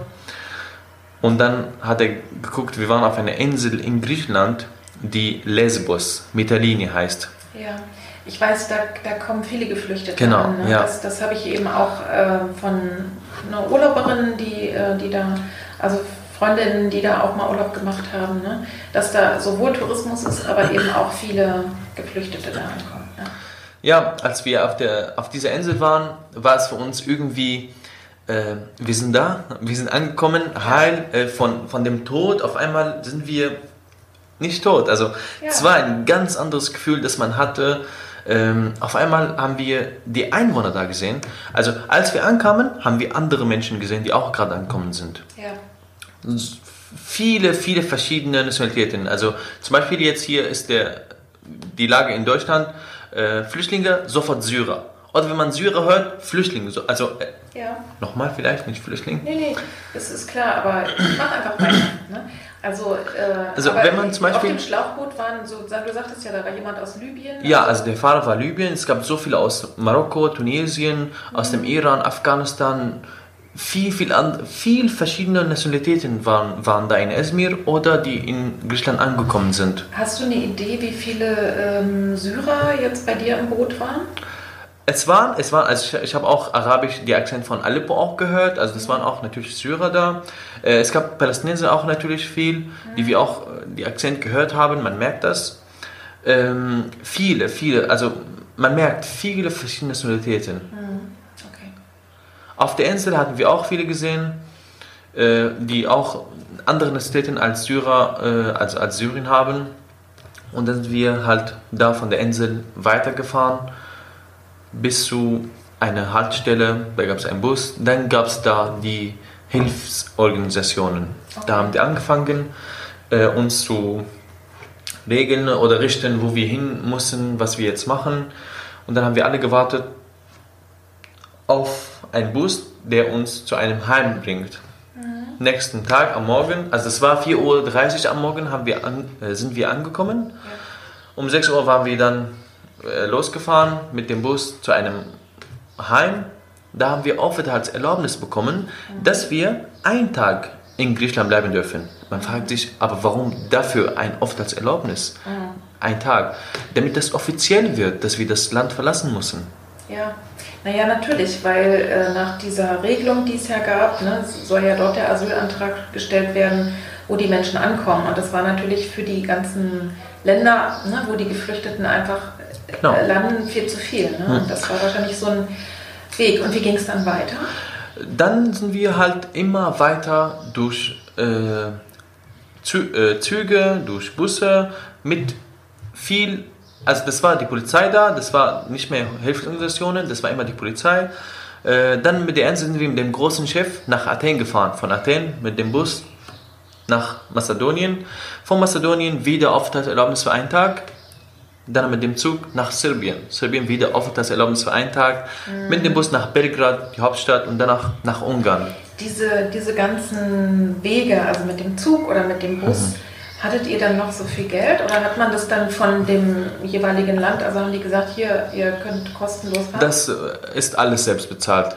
Ja. Also das musste... Wenn man es nicht bezahlen alles, könnte, dann hätte man Pech, ähm, das könnte auch sein, dass man da bleibt, also in dem Land, wo man kein Geld mehr hatte, aber äh, wer auf so einen Weg geht, man rechnet damit, dass, also man hört viel, man hört viel, wie viel der Weg kostet, bis nach Österreich, bis nach Ja. Viele verschiedene, viele wollen nach Schweden, vielleicht Norwegen, Verwandte da haben. Ja. Äh, die meisten nach Deutschland wollten, ähm, weil es irgendeine Art von Ruf gab für Deutschland. Also nicht nur, dass es ein Land ist, wo viele Menschen akzeptiert äh, und annimmt. Äh, Deutschland hat einen Ruf auch, also einen guten Ruf natürlich, äh, von äh, Arbeitsweise her oder wo es äh, stark ist, um Bildung geht. Ja. Also das hat viele Vorteile. Ja. Für mich war das, ich will einfach zu meiner Tante. Ganz klar. Ob meine Tante in Schweden, Schweden Serbien oder. Ja. Ich wollte zu meiner Tante, weil sie meinte, komm zu mir. Also mein, mein Ziel war meine Tante. Und studieren. Natürlich, also Das war ja der, der Sinn der Übung. Und nicht zur Armee. genau. Ja, also überleben mit anderen Worten. Dann halt von Ungarn sind wir mit dem Zug wieder mit der Polizei nach Österreich geschickt. Geschickt sage ich dieses Wort gerne, weil das war nicht unser Wahl, also das war nicht unser, unsere, unser Wahl, dass wir jetzt äh, zu diesem Land fahren wollen.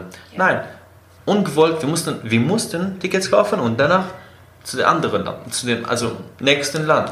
Ja.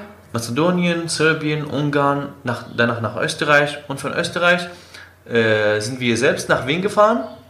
In Wien, es gab keine Züge mehr, nirgendwohin. Hauptbahnhof war geschlossen. Ich darf mal, äh, ich frage mal dazwischen, weil ich mich jetzt selber gerade frage, war das denn in diesem Sommer, als so viele kamen? Also Das war genau davor, Ganz ein Monat davor. noch, ne? Ja, ein Monat davor. Das war jetzt nicht, sind, du, du bist äh, praktisch davor gekommen, bevor dann äh, wirklich die vielen, vielen, vielen Menschen eigentlich relativ sozusagen Mhm. einfach ohne große äh, Überprüfung oder ne, so Sachen noch gekommen Mhm. Das war auch genau davor, äh, wo der bekannteste Spruch damals in dieser Krise, Ja. wir schaffen das.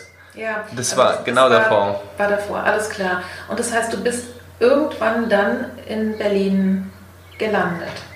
Nach acht Tagen bin ich in Deutschland, in Ja. Nürnberg äh, gelandet. Auf einmal in Deutschland. Für mich ist das einfach, ich, ich bin da. Ja. Also vor acht Tagen lang, mein Handy ist im Wasser kaputt gegangen. Acht Tage lang keiner wusste was von mir. Ja. Nicht mal meine, meine Mutter, nicht mal mein Bruder. Ich bin einfach nach acht Tagen, acht Tagen lang verschwunden und sie wissen nicht, ob ich überhaupt überlebt habe. Wusste denn deine Mutter dann schon, dass du auf dem Weg bist? Ja, das wusste sie von meinem Bruder, aber sie wussten dann nicht mehr, wo ich bin. Ja. Äh, man guckt damals, es gab viele, viele Medien, die auf diesem Weg äh, ihre Aufmerksamkeit gerichtet haben, zum Beispiel auf dem Weg. Sie wussten, dass ich vielleicht ich da dazwischen bin, aber Sie wussten nicht, wo. vielleicht nicht. In Nürnberg habe ich ein Handy von einem Freund genommen, ich habe meine Tante angerufen. Ja. Ich habe gesagt, hallo Tante, ich bin in Berlin. Wo bist du genau? Ich meinte, ich, äh, hallo Tante, ich bin in Deutschland. Sie meinte, wo bist du genau? Ich meinte, in Nürnberg, ich weiß nicht wo genau. Sie meinte, okay, dann bleib nicht da, kommst du nach Berlin. Äh, es war nicht wahrscheinlich erlaubt, raus einfach von dem Heim zu gehen und dann Ja, losfahren. Aber obwohl ich meinen Pass da abgegeben habe, also gezeigt habe, meinen Namen geschrieben und so weiter, äh, es gab auch ein medizinisches Check da, als wir einkamen. Das haben wir auch, das haben wir auch gemacht. Äh, danach bin ich nächsten Tag am Morgen raus von dem Heim mit dem Zug nach Berlin gefahren. Und da habe ich meinen Cousin, der hier geboren ist, zum ersten Mal in meinem Leben getroffen. Ja. Das war für mich, ah, okay, ich habe Verwandte hier, in dem Land, wo ich Ja. total fremd bin. Dann kennt man jemanden, dann fühlt man die Sicherheit wieder. Man fühlt sich nicht, man hat diesen Angst nicht mehr. Und dann denkt man, okay, also Verwandte ist irgendwie, auf den ist das zu verlassen. Ja, ja, ich denke mal, das, das, das ist ein großer Vorteil gewesen für dich, ne? im Gegensatz zu eben anderen Menschen, die einfach ja, das Überlebenswillen hierher und weil die, sagen wir mal, vielleicht hier die Menschenrechte auch gut sind, ne? Bildung, was du alles gesagt hast, der Umgang, die aber trotzdem erstmal ganz alleine hier sind und keine, ja, erstmal sich alleine durchschlagen. Und du hast einfach hier Menschen gehabt, wo du dich irgendwie auch zu Hause fühlen konntest. Ja. Dann waren wir zu meiner Tante gefahren. Äh, der Mann meiner Tante treffe ich auch zum ersten Mal. Meine Cousine kam immer nach, äh, also meine Tante kam jetzt ja nach Syrien bis zum Krieg, also bis zu 2010. Das heißt, vier Jahren, bestimmt fünf Jahren habe ich meine, meine, Tante damals nicht mehr gesehen und dann mhm. war es auf einmal ein ganz anderes Gefühl, dass ich wie zu Hause bin. Also diese Stimmung von Familie, das hatte ich auch in der Türkei nicht. Ja. Und da fühlte ich mich wirklich besser. Also ich, ich fühlte mich mhm. bei Familie halt. Also es war ein Gefühl von Sicherheit, mhm. wo mir das gegeben wurde. Ist es die äh, Schwester deines Papas oder die mein Schwester? Papa, ja. Mhm. Ja, okay. Und also ich versuche mal jetzt den, den Bogen mal ein bisschen sozusagen ähm, kürzer zu machen. Kannst du uns ja vielleicht in fünf oder zehn Sätzen sagen, wie du sozusagen von deinem Ankommen, äh, das ist ja jetzt mittlerweile vor fünf Jahren gewesen, mhm. du bist fünf Jahre hier, bis heute, also was sich ereignet hat, wie kommt es, dass du jetzt heute Maschinenbau studierst, in Marzahn wohnst und diese, mhm. äh, also ich sag mal, die Stadtführung machst du ja im Grunde genommen als Job, einfach als Nebenjob, aber sicherlich auch, weil das ein wichtiger... Ja, es ist ehrenamtlich. Ja, ja, genau. Also äh, hol uns mal ein bisschen rein, was hat Mohammed gemacht vom, von dem Gefühl, ich bin jetzt endlich da, wo ich sein will, wollte und ich bin irgendwie in Sicherheit bei meiner Familie äh, bis heute. Ja, also ich war endlich angekommen, ich fühlte mich, äh, ich bin endlich in meinem Ziel, jetzt muss ich anfangen halt das echte Ziel ja. äh, zu erreichen und zwar das Studium ja. äh, weswegen ich auch geflüchtet bin. Ja. Und dann habe ich angefangen, die Sprache zu lernen. Das ist Teil, ein großes Teil des Integration hier. Klar. Natürlich viele ähm, sprechen halt über Integration hier in Deutschland, Integration und so weiter hier und her. Was, was bedeutet Integration überhaupt?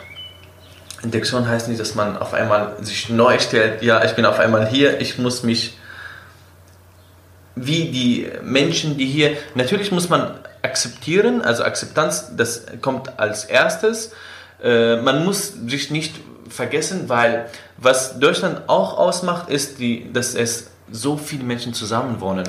Also als ich zum Beispiel nach Berlin ankam, äh, war es total, war ich total überrascht, dass ist das Berlin? Also wo bin ich genau? Also ja. natürlich damals. Weil es so bunt war, oder? Das war nicht erwartet, wie es war. Für mich war es Berlin Brandenburger Tor. Ähm, für uns in den Wetternachrichten war nur Brandenburger Tor da, vielleicht Alexanderplatz. Und äh, auf einmal sehe ich zum Beispiel äh, Neukölln oder Kreuzberg oder ich war zum Beispiel in Stieglitz. Meine Tante hat da zehn Jahre gewohnt, die hat mir auch da gezeigt und dann war ich überrascht, dass Berlin so viele Seiten hat. Ja. Egal wonach man sucht, dann findet man halt in Berlin. Mhm. Und da war ich halt mit der Sprache, halt, habe ich angefangen Sechs Monate hat das gedauert, um ich äh, fließend Deutsch spreche, äh, Deutsch spreche äh, mit Sprachniveau B1. Mhm. Und dann musste ich halt die Sprache noch weiter lernen, dass ich an der Uni akzeptiert äh, genau. werden könnte. Um äh, hier in Deutschland studieren zu können, braucht man ein gewisses Sprachniveau. Also genau, es wird ist, geprüft. Ne? Ja, es ist C1. C2 ist schon Muttersprache. Ja. Und das muss, man muss halt ein Niveau darunter ja. haben, um Krass. an der Uni zu studieren. Ich habe weiter studiert, ich habe ein Stipendium bekommen von AWO. Otto Benninger Stiftung heißt es. Und es hat mir sehr viel geholfen. Ich war in einer Schule, wo es noch mehr gemischter war. Es war eine Schweizer Schule hier in Berlin.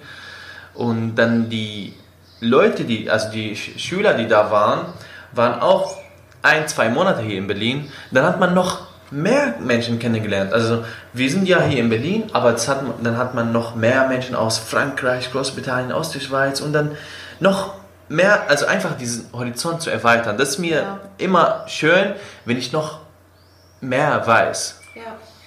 Und äh, das ist halt irgendwie, sehe ich, das Integration sehe ich das hier, dass man Horizont halt, also Akzeptanz ist immer noch, hat sich erweitert, erweitert, erweitert. Ähm, auf einmal die Sprache beendet, Sprache C1, das hat genau ein Jahr gedauert. Mhm. Dann habe ich mich äh, endlich für die Uni angemeldet und äh, ich, hab, ich wurde akzeptiert von dem, ersten, von dem ersten Versuch. Ich habe vielleicht in Abitur 1,6, das hat wahrscheinlich geholfen, mhm. äh, also mein Durchschnitt. Und äh, ich habe angefangen, mein Ziel irgendwie zu erleben, ja. was ich auch wollte. Darf ich mal äh, noch mal reinfragen, so ganz äh, formal? Du hast dann hier einen Asylantrag gestellt, richtig? Also und wir haben im Vorgespräch auch noch mal darüber gesprochen, weil ich mir das auch immer nicht alles merken kann. Was hast du, also sozusagen, welchen Status hast du jetzt, dass du hier studieren kannst? Genau. Als ich nach Berlin ankam, war ich in Eisenhüttenstadt. Da gab es die erste Aufnahme. Mhm. Äh, da habe ich einen Asylantrag äh, gestellt. Und dann nach einem Monat habe ich die Aufenthaltserlaubnis bekommen als Asyl für drei Jahre lang. Mhm. Drei Jahre ist schon vorbei. Ja, und, äh, und das heißt, Asyl heißt, es wurde anerkannt, dass du dort, wo du vorher gelebt hast, mit dem Tode bedroht gewesen wärst, ne? also indem du zum Militär hättest müssen oder einfach durch die Kriegshandlungen. Und deswegen würde, wurde das sozusagen für drei Jahre äh, genehmigt. Und dann musstest du jetzt, ja, du bist ja jetzt schon länger da nochmal. Ja, also es wurde stellen. verlängert, nochmal drei Jahre. Ja. Mein Aufenthaltserlaubnis endet nächstes Jahr, ja. Oktober. Und äh, was mich, äh, was mir unangenehm ist, ist, dass ich nicht weiß, wie es weitergehen könnte. Ja. Weil, okay, ich habe die Sprache gelernt, ich wollte immer wirken, also in diesem Gesellschaft halt irgendwie auch einen Einfluss haben. Und zwar wollte ich auch mich zeigen, weil ich habe die ganze Zeit damals 2015, das war eine Krise, wo viele Menschen nach Deutschland kamen und das sehe ich total normal, dass man so viel darüber spricht und auch im Schlecht ist. Ich war nicht in Berlin damals, ich war in Brandenburg. Ich war in der Nähe von Cottbus, also äh, noch mhm. östlicher, das war Forst Lausitz. Ja. Da war ein ganz anderes Gefühl, dass die Menschen da äh, ganz normal uns nicht akzeptieren. Man sieht das, äh, wir haben Zettel also auf uns wurde ein Zettel geworfen, da stand drauf auf Englisch, Don't make Germany your home. Das war meine erste Woche in Deutschland. Dann lese ich sowas, okay, mhm. warum? Ja. Und dann wusste ich halt damals nicht, wie ich, wie ich wirklich es zeige, dass nicht alle, wie sie denken, also wie die Menschen denken, zum Beispiel diese Klischeen halt. Also mhm. wieder kommen diese Klischeen. Ja. Ähm, ja, die kommen aus diesem Länder und sowas. Äh, einer macht was, dann wurden Hunderttausende benachteiligt, weil, ja. weil nicht einer, nein, wir werden viel, viel mehr, viel mehr, zum Beispiel eine Gruppe tut irgendwas Schlimmes und dann werden viele benachteiligt. Ja. Und das hat, hat mir nicht gefallen, weil das Licht wird auf, also was ist interessanter ist für die Medien zu zeigen. Mhm. Zum Beispiel, wenn man Syrien in Google tippt, dann sieht man nur zerstörte Gebäude und sowas. Es gibt immer noch in Syrien ganz normale Gebäude wie in, wie hier in Berlin. Ja. Aber was ist interessanter zu zeigen? Ganz normale Gebäude wie bei uns ja. hier in Deutschland oder ein zerstörtes Gebäude. Ja. Das ist auch in den Medien, wo die Falle bei, was ist interessanter zu zeigen? Okay, das hat die Sprache gelernt und dann, ja, er studiert, wie viele hier in Deutschland. Aber was die anderen machen, ist das nicht üblich hier. Und deswegen wollte ich das nicht und das hat mir auch ermöglicht, diesen ähm, die, die Touren zu machen, wo ich wirklich das wollte, einfach, dass ich da auf die Bühne bin und es ist vorbei mit Menschen über mich reden, ich rede jetzt über mich selbst ja. und wenn viele Fragen haben, ich stehe ja vor ihnen, also sie können ja. mir ihnen das Fragen heißt, stellen. Der, äh, den, den Verein Querstadt ein, äh, denn den werden wir mal, also ne, da kannst du mir auch noch mal vielleicht einen Link zu schicken, den, den werden wir mit in die Show Notes tun. Und das Ziel, also wir haben damals als, das war beim Betriebsausflug, äh, da konnte man dann wählen zwischen einer Tour eben ne, von einem geflüchteten Menschen, der sozusagen auch die Geschichte, aber eben auch erzählt, äh, den, den Teil von Berlin, den wir vielleicht gar nicht so gut kennen. Und ähm, und da sind auch obdachlose Menschen, ne, die, äh, die sozusagen ihr praktisch den, den äh, Tourteilnehmern zeigen, ja, wo, wo sind die Orte, ne? Mhm. wie äh, überlebt man als obdachloser Mensch. Ja. Und, und ähm, wie bist du denn damals dazu gekommen, diese, da, da zu landen? Ja, also. Das ist ehrenamtlich, muss man nochmal wichtig sagen zu wissen. Mhm. Ähm, ich war damals in der Sprachschule und da hatte ich einen Freund, der war vor mir Stadtführer und er meinte, ja, Mohammed, ich äh, habe gehört, du wolltest arbeiten. Ich meinte, ja, also trotz Sprachschwierigkeiten und so weiter, ich wollte was machen. Also neben der Sprache, okay, ich bin Schüler, ich lerne Sprache. Das für mich was Normales, weil Also erstens, ich bin bilingual aufgewachsen, Kurdisch und Arabisch. Und dann mit Kindheit, ab erster Klasse habe ich immer Englisch im Hintergrund gehört. In der Schule ab siebte Klasse habe ich auch Französisch gelernt, sechs Jahre Französisch. Ich war einer in der Türkei, habe Türkisch gelernt. Und jetzt in Deutschland, ich lerne Deutsch. Und das ist für mich eine neue Sprache. Ich, ich liebe Sprachen, weil das ist nicht nur eine Sprache, dass man eine andere Sprache kann. Das ist Schlüssel von Kultur, von Menschen, die einfach einem zum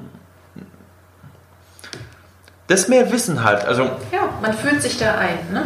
Und also wir, wir sind ja vorhin auch schon darauf gekommen äh, und wir kommen, denke ich, auch noch äh, im Gespräch darauf, dass eben welche Worte ich benutze, dass das auch eine Macht hat. Ne? Ob ich hm. eben sage Flüchtling, was so eine Verkleinerungs- und Abwertungsform ist, Schädling, ne? sind eigentlich hm. alles nur eklige Worte mit Ling.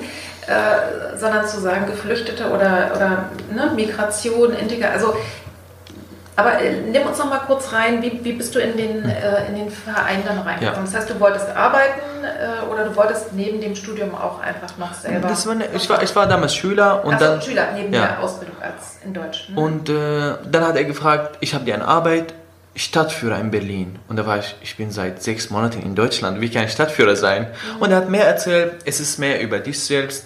Äh, das, genau das habe ich gesucht. Ja. Wo ich, wo ich dastehe und über mich rede oder über diese Menschen rede oder über damals das Leben, wie es überhaupt in Syrien ist, weil ja. viele fragen mich, ob überhaupt in Syrien Schnee gab. Also das ist eine Normalfrage, wenn man, wenn man hört, ah, arabisches Land, das heißt viele Wüste und sowas, mhm. aber Syrien ist, ist ganz anders als, vielleicht weil ich aus Syrien komme, äh, sage ich sowas, aber es, es ist wirklich anders. Also jedes Land hat ihre eigene... Mhm. Ähm, Landschaft und sowas. Aber Syrien, ich, ich würde sagen, Syrien ist anders. Zum Beispiel in Deutschland sind nur drei arabische Länder, ihre Abitur wurde, äh, also wurde akzeptiert in Deutschland, und zwar Syrien, Tunesien und das palästinensische Gebiet. Oh. Also nur von ganzen arabischen Ländern müssen sie, wenn man da Abitur macht, wenn und nach Deutschland kommt, muss, muss man hier ein Jahr Studienkolleg machen und danach anfangen zu studieren. Mhm. Äh, wenn man in Syrien macht oder Tunesien oder da das palästinensische Gebiet, da muss man nicht mehr machen. Das heißt, okay, da gibt es schon Bildung. Ja, das heißt, von ähm, staatlicher Seite ja. wurde das auch anerkannt. Ne? Deswegen, das war für mich auch leicht, wenn mein Abitur sofort anerkannt wurde, mhm. leicht zu studieren, wenn ich die Sprache beende. Und da wollte ich einfach sehr schnell wie möglich die Sprache beenden. Und das heißt, der, du hast einfach den Tipp bekommen über einen Kumpel und machst es seit der Zeit. Ähm, und ihr wartet ja jetzt natürlich wie alle anderen im Lockdown, ne, in der Corona-Zeit, konntet ihr das jetzt auch nicht machen. Aber jetzt ist es auch wieder möglich und du machst es auch aktuell weiter. Also wenn jetzt irgendjemand uns hier hört und sagt, ja cool, wir sind äh, demnächst mal in Berlin oder wir sind sowieso aus Berlin oder Brandenburg, kann man sich an den Verein wenden und kann sicherlich auch sagen, und wir möchten bitteschön von Mohammed geführt werden. Kann ich nur sehr empfehlen. Vielen Dank. Äh, was ich vorhin nicht weitergeführt habe, äh, oder ich weiß nicht, wir sind da dann, glaube ich, auf ein anderes Thema gekommen, mhm. war, dass du sagst, du weißt nicht, wie es weitergeht. Ne? Das heißt, 21 läuft dein Asylantrag aus. Ja. Aber man, du könntest, äh, wenn du, wirst du dann schon weiter, äh, wirst du dann schon fertig studiert haben? Ähm, ich denke nicht. Mhm. Ja, also wenn man, wenn man hört, okay, TU Berlin, es ist, ähm, es hat irgendwie einen Ruf, TU Berlin, okay, ein Uni, wo es nicht leicht ist, da Module zu bestehen oder ja. dass der Durchschnitt da an der TU äh, zwölf Monaten äh, ist, das ist schon viel. Regelstudiumzeit ist sechs, Mon äh, ist sechs Zwölf Monate. Selbst Semester. Regelstudiumzeit an der TU ist sechs Semester, das heißt drei Jahre für Maschinenbau, aber Durchschnitt. Bachelor. Äh, Bachelor, Durchschnitt ist zwölf Semestern. Das heißt, die Leute brauchen ungefähr doppelt so lange. Ja, und äh, wenn man das denkt, also daran denkt, das heißt, also wenn mein Aufenthalt zu Ende kommt, ich werde noch nicht mit meinem Studium zu Ende, aber dass die Angst da ist, dass, okay, ich habe die Sprache gelernt, ich studiere jetzt, mache ich das alles umsonst? Ja, und äh, wie siehst du, ich meine, das kannst du wahrscheinlich, also hast du immer den gleichen Bearbeiter, die gleiche Bearbeiterin, also hast du eine Stelle im Ausländer-Denksteramt, ja. dass die sagen, okay, Mohammed kennen wir, ne, das ist die und jene Prognose oder ist das so? Leider nicht. Und leider ist es meistens, Äh, also viele haben natürlich äh, verschiedene äh, Erfahrungen, mhm. aber es hat auch eine Wirkung, dass zum Beispiel letztens war ich da, um die unbefristete Aufenthalt zu beantragen. Kann man das? Äh, ja, man kann das. Also nach drei Jahren mit Sprachenniveau C1, mhm. nach drei Jahren Aufenthalt und Sprachenniveau C1 kann man die unbefristete Aufenthalt beantragen. Okay. Ich habe versucht, ich war da bei einer äh, Angestellte mhm. und dann habe ich gesagt, mein Aufenthalt endet in zwei Monaten, ich will nochmal verlängern und dann sofort habe ich die Verlängerung bekommen, für drei Jahre lang. Ja. Und dann habe ich gesagt, okay, aber ich möchte den unbefristeten Aufenthalt beantragen. Und dann war das auf einmal eine ganz andere Stimmung. Sie hat auf einmal alles gelassen und hat sich auf mich gedreht und hat gefragt, und wie läuft, wie läuft mit der Sprache? Haben Sie schon B1 bestanden? Und dann, ich studiere, ich habe B1 schon lange bestanden, C1 und so weiter. Und dann war ich, ich noch gar nicht so aber genau ich habe schon erwähnt, mhm. dass ich studiere. Wahrscheinlich also da sollte man schon wissen, dass man B1 schon lange bestanden hat. Ja. Also leider, die Menschen, die da arbeiten, sind dafür nicht zuständig. Ja, ja. Also es ist so, aber wenn ich das jetzt so höre insgesamt, mhm. ne, wir, klar, wenn man hier einfach lebt, hat man ja davon überhaupt gar keine Ahnung. Ne? Ja. Ne? Das ist ganz klar. Also ich kenne nur selber befristete Arbeitsverträge und selbst wenn man weiß vom Träger her, ne, also auch, auch in, in, beim Beruf, dass es sehr wahrscheinlich ist, dass man äh, wieder verlängert wird. Es ist trotzdem ein unangenehmes Gefühl, auf der Wartebank zu sein. Und, und ich sag mal, wie, wie sehr ist es eben wahrscheinlich dann schwierig für dich zu wissen, okay, da muss ich dann wieder neu starten und ich weiß es noch nicht. Aber solange du noch studierst, ne, ähm, ist, ich sag mal, sieht es zumindest, will man hoffen, gut aus, oder? Ich hoffe schon, ja, ja weil ähm, es ist wichtig, dass man hier irgendwas macht. Ja. Ausbildung, Studium, äh, arbeitet. Ähm, das ist wichtig, dass man, was man macht. Und also immer noch, Syrien ist bewertet von dem BAMF, Bundesamt für Migration und Flüchtlinge, ja. ist immer noch als äh, unsicheres Land ja. bewertet. Also ich sag mal, wenn du jetzt einreisen würdest, du bist jetzt was, wie alt? 23. 23. Ja. Dann wärst du ja immer noch. Du würdest ja sofort gleich wieder eingezogen werden, oder nicht? Ja. Oder gibt es da irgendeine Altersgrenze, wo man dann sagt, die nehmen wir jetzt nicht mehr? 42, die Altersgrenze ist 42. Ja, äh, passt ja noch ein aber das Problem ist, dass ähm, es gibt viele, die nach Deutschland kamen und danach haben sich hier irgendwie nicht wohl gefühlt. Also ja. das ist nicht das Thema, was sie vorgestellt haben, äh, mit so viel Bürokratie. Das, ja. Also das ist ein großes äh, Problem, zum Beispiel auch bei mir, das ist die Bürokratie hier. Aber sie können das nicht mehr überwinden und dann wollte sie halt zurück. Ja. Ähm, wir kennen einen Freund äh, und sein Kumpel wollte nicht mehr hier bleiben. Er hat einen Fingerabdruck in Ungarn. Das heißt, er dürfte hier nicht bleiben und er dürfte auch nicht äh, nach Ungarn abgeschoben, weil Ungarn wollte niemanden haben. Ja, ja. Das heißt, er wurde einfach nur auf die Warteliste gestellt. Er durfte nicht, also er durfte er halt gar nichts mehr. Gar nichts. Er, wurde, er durfte nicht arbeiten, nicht keinen Sprachkurs machen, nur warten. Worauf? Warten. Für drei Jahre lang warten. Er könnte nicht mehr aushalten und er meinte, ich gehe einfach zurück. Und dann ist er zurück äh, nach Syrien geflogen, aber von hier ist er schon geflogen nach Syrien, in Damaskus angekommen, aber seine Eltern am Flughafen haben sie ihn nicht gesehen. Das heißt, er ist verschwunden am Flughafen. Oh. Leider ist das so auch in Syrien, dass es, dass die Menschen, die ihr Land in so einem Fall verlassen haben, äh, die sind im Art von Vaterlandsverräter. Ah, Sie sind nicht zu ihrem Land gestanden. Oh je. Also, ja, das heißt, es ist richtig gefährlich. Sehr, also leider sehr, mhm. weil ähm, leider, also im Auge der Regierung, man musste da, da sein, in so einem Krieg erleben und die ganze, das, das ist unmöglich, also wenn man, ja. ja. Okay. Ähm, ich mache mal an der Stelle mit deiner Geschichte einen Punkt. Also du hast eine Wohnung in Marzahn und du hast sie deswegen in Marzahn, weil sie bezahlbar ist. Ne? Genau. und die Immobilienpreise in Berlin, das wird ja auch immer verrückter gerade, ne? aber du fühlst dich da wohl.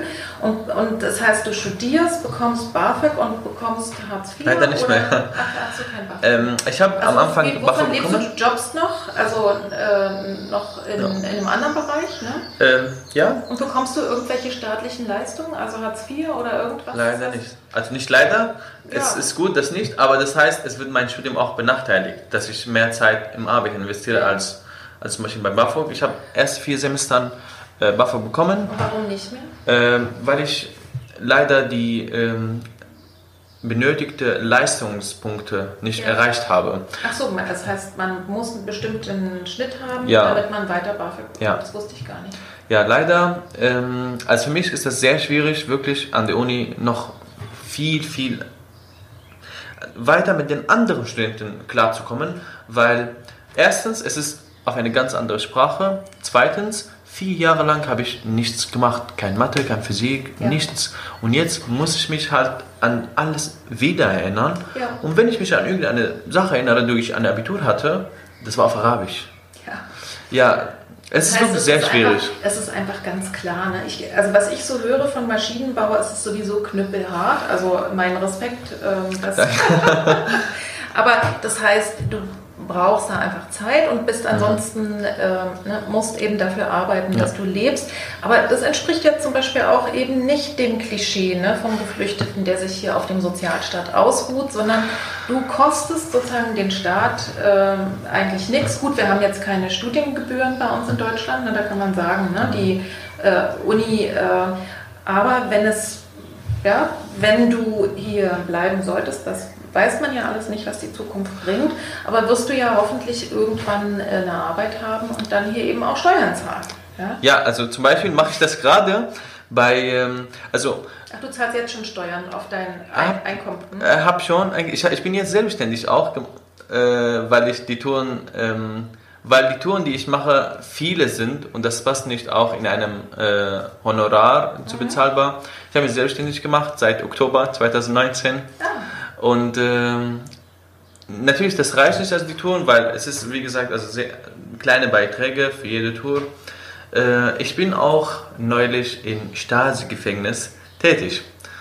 Ich äh, mache da Seminare mit Menschen, Zeitzeugen, die auch da schon mal in diesem Gefängnis waren. Und unser Projekt da heißt Histories Together. Das heißt, zwei Menschen, zwei fliehende Menschen, die irgendwie versucht haben, ein neues Leben in Freiheit irgendwie zu erleben. ja. Einer, der war damals halt in, in Ostdeutschland Und ist in den Westen geflohen. in dem Westen, ver- hat versucht, wurde festgenommen und ist, war im Staatsgefängnis und halt irgendwie alte, ähm, alte Fliehende, neue Fliehende. Ja, das heißt, ihr, ähm, du bist auch jetzt dabei, diese Themen, also im Grunde genommen auch so ein bisschen sowas wie Bildungsarbeit zu machen. ne? Genau. Ja. Also wenn ich dich so höre, könnte ich mir gut vorstellen, dass du neben Maschinenbau vielleicht sogar noch irgendwas anderes studieren könntest. Also ich mache jetzt hier mal einen Strich, weil wir sind hier schon bei einer Stunde 19 äh, und ich will dich noch ein paar andere Sachen Ja. fragen. Wir sind ja hier, also in diesem Podcast geht es ja tatsächlich um Krisenübergänge und schwere Zeiten. Und du hast ja genügend schwere Zeiten gehabt, ne? tatsächlich bis heute und immer wieder. Und wir haben im Vorgespräch, habe ich gehört, du hast es jetzt, also deine Schwester ist im Nordirak, deine Mama ist in Aleppo weiterhin und dein Bruder ist äh, in Istanbul. Und hab, wann habt ihr euch das letzte Mal irgendwo mal alle zusammen gesehen? Ja, leider, nachdem ich Syrien verlassen habe, könnte ich nicht mehr meine Familie wieder sehen. Außer ähm, vor ungefähr einem Jahr. Meine Mutter ist von Aleppo nach Nordirak ähm, gefahren zu meiner Schwester. Äh, meine Schwester hat ein Kind bekommen, eine Tochter. Und äh, nach Syrien natürlich ist es sehr nicht schwierig, es ist verboten sogar, nach Syrien zu fahren, ähm, als Syrer sogar. Äh, nach Nordirak nicht. Und während meine Mutter da mit, bei meiner Schwester in Nordirak war, könnte ich meine Mutter endlich nach fünf Jahren wieder treffen.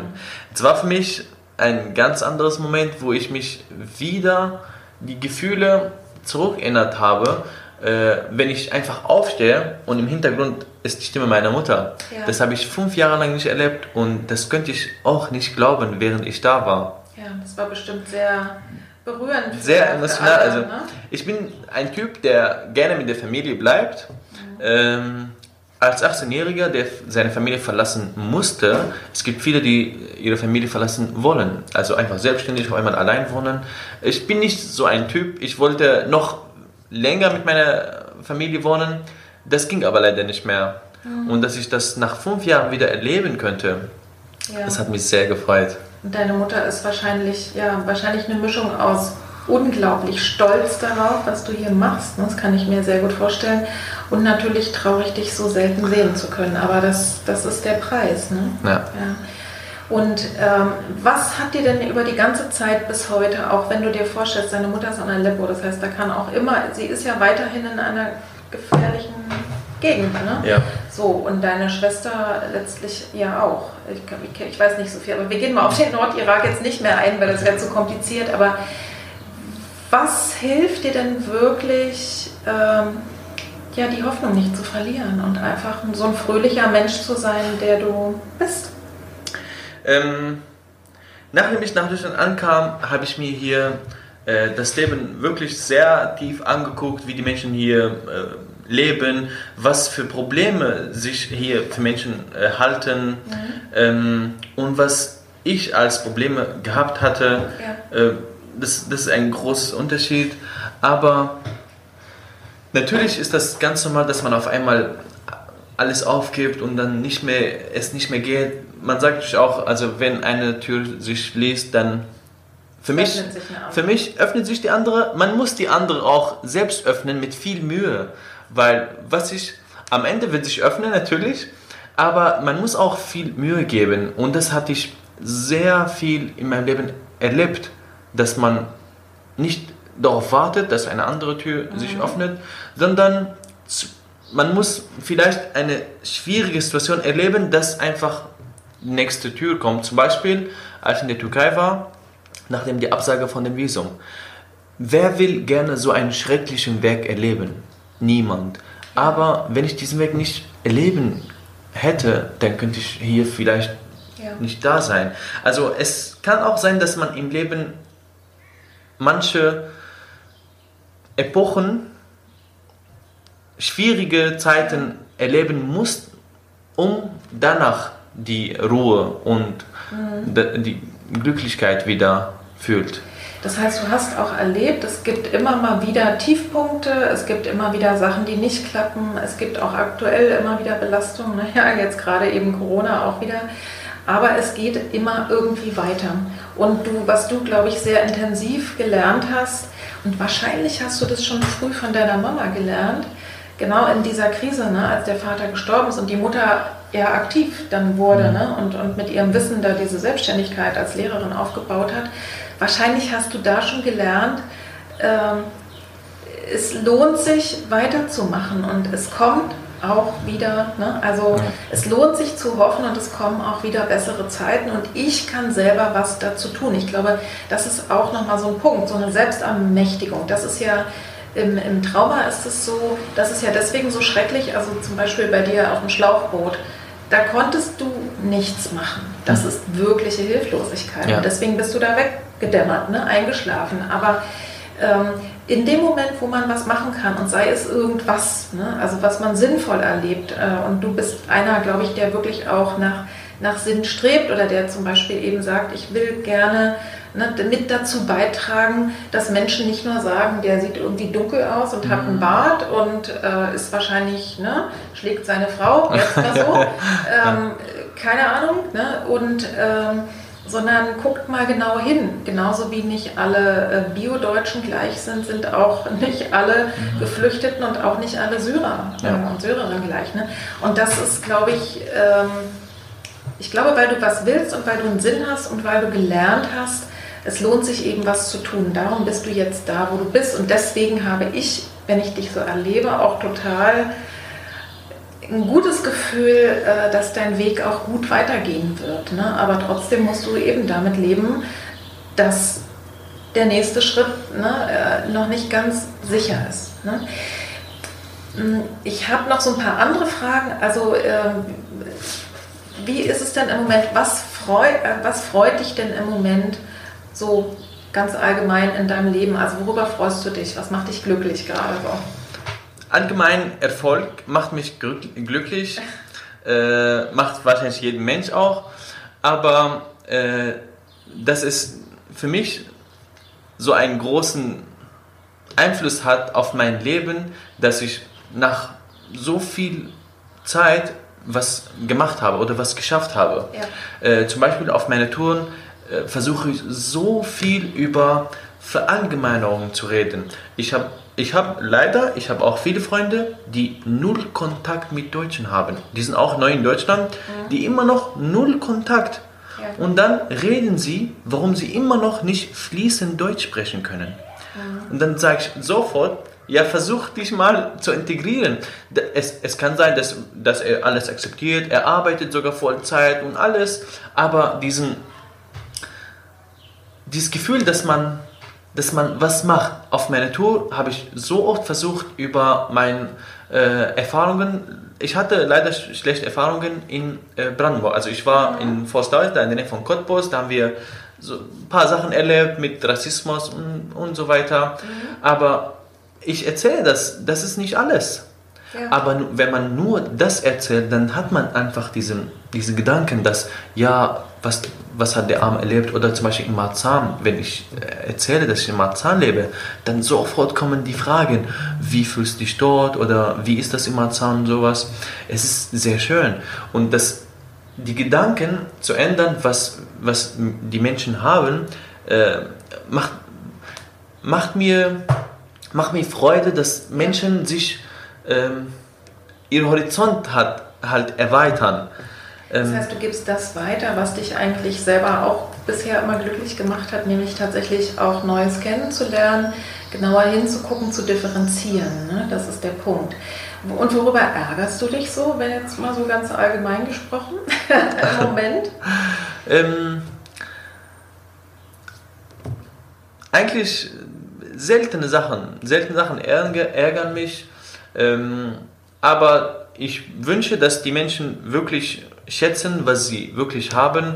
weil es andere Menschen gibt, die das hoffen, dass am wenigsten, was wir hier in Deutschland äh, für uns möglich ist, mhm. auch zu haben. Ja. Und also sich bewusst zu machen, also sich mal daran zu erinnern, äh, wie gut es uns hier geht. Genau. Und wenn das, wenn das einfach nicht da ist, alles klar. Was machst du denn selber für dich? Also gibt es irgendwas, was du so machst, um gesund zu bleiben? Also tatsächlich auch um, ja, den Stress ist ja bestimmt anstrengend, ne? Dieses ja. anstrengende Studium, Arbeiten und dann letztlich natürlich auch trotzdem immer wieder ein bisschen mit fremden Augen angeguckt zu werden, also als fremd wahrgenommen zu werden, obwohl es vielleicht in Berlin nicht so schlimm ist, ne? weil wir da viele Menschen haben, die, nicht, die einfach irgendwie bunt aussehen.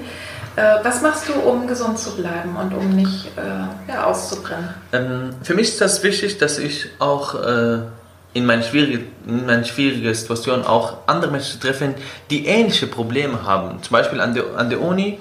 Mhm. Äh, ich wundere mich nicht, dass unsere Lerngruppen meistens äh, Menschen mit Migrationshintergrund. Äh, es ist nicht, dass wir alle zusammen irgendwie äh, passen oder nicht. Es ist, dass wir dieselben Probleme teilen, dass unser Deutsch nicht ganz toll ist, dass unser Abitur in einem anderen Land, unser Lernsystem ist anders. Ja. Und äh, das, wenn man seine Probleme bei anderen Menschen auch sieht, dann denkt man, ich bin nicht der Einzige. Ja. Das ist auch was Gutes. Ähm, immer Neues zu erleben, das heißt also neue Menschen auch kennenzulernen. Ich habe das auch, ähm, es wurde auch für mich äh, ermöglicht durch äh, die studentische Hilfe, die äh, Aushilfe, die ich gerade mache, zum Beispiel mhm. als Nebenjob, ja. Äh, mache ich auch Kassieren. Mhm. Ich kassiere bei Biocompany und Dance. Nur ja, ja, schon klar. also ich kassiere bei, äh, bei Lebensmittelläden, äh, aber nicht in einem Laden es ist nur einfach ein Ab, wo ich gucke, wann ich Zeit habe. Bei Studenten ist das besonders, dass sie nicht wissen, was sie Zeit haben. Ja. Und für mich das also das ist wie, wie praktisch so eine Zeitarbeitsfirma, wo man, wo klar ist, der kann wo überall. Ne? Ja. Du wirst da eingesetzt. Äh, und ich bin sehr oft in verschiedenen Läden. Gestern war ich in Oranienburg, in Brandenburg, oh. und äh, ich war für drei Tage da und ich wusste nicht, dass es Brandenburg ist. Es war genau an der Grenze. Und für mich ist das, ah, da hatte ich auch in meinen Gedanken Klischeen über Brandenburg. Ja. Da stimmen überhaupt nicht. Das ist halt wie immer Horizont. Halt wie, sind wir wieder im Horizont zu erweitern, ja. dass man, wenn eine Sache bedeckt ist, denkt man, äh, das ist bestimmt halt, äh, wie ich denke. Aber es ist ganz anders, wenn man das trifft und sieht. Ja. Deswegen, auf unser Turm wollen wir auch zeigen, es gibt nicht die Geflüchtete. Es sind unterschiedliche Menschen, verschiedene Menschen mit verschiedenen Lebenswegen nach Deutschland gekommen. Ja, ja und das, ich denke, das ist genau der Punkt. Ich kann so ein bisschen die Erfahrung äh, mit dir teilen. Also ich habe ja auch eine Ostbiografie, also ich bin in, in der DDR geboren. Und nach der Wende ging mir das auch so auf den Keks, diese ganzen Klischees. Das Schlimme ist ja, es passt ja eben auch manchmal, weißt du? Also es gibt ja eben dann tatsächlich ne, die, also es gibt ja Klischees auf beiden Seiten. Das heißt, die Ossis, äh, die Ostmenschen haben gesagt, hier besser Wessis. Und natürlich, was meinst du, wie oft wir belehrt worden sind? Oder auch, sagen wir mal, einen guten Tipp gekriegt haben, also auch von Freunden oder Bekannten, die haben das ja nicht böse gemeint, ne? aber die haben einfach gesagt, so funktioniert Und, ähm, und ich habe dann trotzdem mein Ding gemacht und so. Es hat auch, auch anders funktioniert ja. und umgekehrt natürlich auch. Und wenn man sich jetzt anschaut, ne, was die AfD betrifft, klar, die ist ja in ganz Deutschland, aber trotzdem wenn ich dann meine, äh, ich sag mal, Ex-Landsleute sehe, ne, auf Demos irgendwie in Dresden oder so, da denke ich dann auch, oh Mann, ne? also das, mhm. da ist dann das Klischee vom ausländerfeindlichen Ossi irgendwie auch sehr lebendig und, äh, und ich weiß aber genau, es ist eben auch genauso, sehr viel mehr Leute sind es eben nicht. Und ich, wer, es wird ja jetzt derzeit auch viel über Rassismus gerade gesprochen. Ne? Ja. Ne? Das geht, und, und ich glaube, die, die Angriffe und Gewalttätigkeit und verbale oder auch körperliche Angriffe, das ist hier die eine Seite. Aber was wir haben, ist ja eine tatsächlich auch ein, ein äh, strukturellen Rassismus. Das heißt, ich sehe es doch auch, wenn ich, also ich glaube, es muss einfach jede Person, und zwar jede deutsche und auch jede nicht deutsche Person, äh, ne, wir haben alle so unsere Bilder im Kopf. Und wenn ich zum Beispiel durch eine äh, Fußgängerzone sehe und ich sehe da äh, eine Frau, die für mich aussieht wie eben eine Sinti und Roma mit bunten Röcken und vielleicht noch mit einem kleinen Kind und ein bisschen ungewaschen. Dann halte ich sofort meine Taschen fest. Und vielleicht ist es auch gar nicht schlecht. Aber äh, es ist doch trotzdem traurig, weil ich weiß gar nichts über die Person. Ja. Vielleicht ist die einfach, äh, ne, ist die halt nicht zum, zum Betteln geschickt, sondern das ist eben ihr, ihr Stil oder sie ist so. Aber eigentlich weiß ich gar nichts. Ne? Und es gibt so viele Klischees genauso über psychisch Kranke zum Beispiel. Das ist mir auch ein wichtiges Anliegen immer wieder, ne? dass man sagt, Depressive sind so, äh, Menschen mit bipolaren Störungen sind so und so ist es gar nicht, äh, ne? sondern äh, wenn man die Menschen dann und die, äh, also wir sind halt mehr als Diagnosen und wir sind mehr als unser Herkunftsland. Ja? Und und das ist, glaube ich, etwas, was wir beide auch gut äh, teilen können. Und deswegen war es mir auch immer ein Anliegen, äh, also ich habe zum Beispiel meine Diplomarbeit geschrieben, da habe ich als Ostfrau Westmänner beforscht. Also ich habe die Dominanz umgedreht. Das heißt, ich habe äh, Westmänner befragt, die kurz nach der Wende in den Osten gegangen sind, über ihre Erlebnisse, was sie hier erfahren haben. Also das war eine narrative Forschung. Also ne? Interviews äh, und ähm, weil ich eben tatsächlich mal die Verhältnisse umdrehen wollte. Und das war auch sehr, sehr interessant. Also wir haben da alle gut was voneinander gelernt. Also gut. Also wir sind jetzt ein bisschen an den Rand gekommen, aber ich glaube trotzdem, ähm, wir verstehen, worum es uns geht. Ne? Und ich kann mir auch sehr gut vorstellen, dass du in der, in der Bildungsarbeit, ne, also dass du da vielleicht auch sogar weiterhin sich noch, noch Ideen entwickeln oder dass es vielleicht auch spannend wäre, ne? in, in Schulen äh, mhm. auch zu arbeiten oder wie auch immer. Also ich bin sehr gespannt. Ich gehe mal davon aus, dass unsere äh, dass wir uns auch weiter, wir sind über Instagram befreundet, haben die ganze Zeit so losen Kontakt auch immer gehalten. Ne? Ähm, jetzt komme ich zu meinen beiden letzten Fragen. Also, äh, vielleicht noch mal ein Tipp von dir, wenn du so einen richtig schlechten Tag hattest. Also alles ist doof gelaufen. Jemand hat dich auch noch blöd angeranzt, schlechte Zensur gekriegt und du kommst nach Hause. Was machst du denn, was hilft immer? Schlafen. also du schläfst. Ähm, meistens, wenn man, ähm, also das ist nicht meine, meine äh, Lösung, mhm. aber wenn man mit jemandem reden wollte, äh, wenn man mit jemandem reden kann, dann lieber mit, äh, mit dieser Person reden äh, oder wenn man Freunde hat, hat, dann rausgehen. Also für mich, ähm, letzt, letzter Zeit, als die Lockdown da war, da hatte ich äh, zu Hause, da bin ich äh, sehr oft zu Hause geblieben. Ähm, aber davor, ähm, wenn es auf einmal sehr schlimm war, zum Beispiel ähm, an der Uni, wenn man merkt, es, es geht einfach nicht mehr, es ist sehr schwierig. Mhm. Ähm, ich bin sehr oft alleine rausgegangen von, von zu Hause. Mhm. Alleine. Ähm, es gibt natürlich immer viel zu erleben hier. Also Vorteil, dass man in Berlin ist. Ähm, wenn man Menschen trifft, also einfach rausgehen und mit Menschen mhm. nicht natürlich auf Straße reden, ansprechen und sowas, aber also, wenn ich es richtig verstehe, du, du, du lenkst dich dann vielleicht auch ab, ja. also auch um was Neues zu sehen und, und auch äh, einfach den, ja, die Gedanken vielleicht auch auf was Schönes zu richten. Oder wenn es ganz schlimm ist, wird geschlafen. Das ist ja, das ist ja auch gut. Und ja, ich würde dich noch so gerne so viele andere Fragen fragen, aber wir, ich denke, wir kommen jetzt tatsächlich zum Ende. Die Abschlussfrage ist auch immer die gleiche bei meinen äh, Interviewpartnerinnen und Partnern, nämlich wenn du den Zuhörerinnen und Zuhörern noch ein oder zwei Gedanken mitgeben könntest. Ne? Also stell dir vor, das ist wie so ein kleines Samenkorn, was du jetzt ja. da ins Herz oder ins Gehirn der Zuhörer pflanzen kannst und das sollte dann aufgehen und wachsen und reifen. Was wäre das? Ein oder zwei Gedanken, die dir noch wichtig sind zu sagen?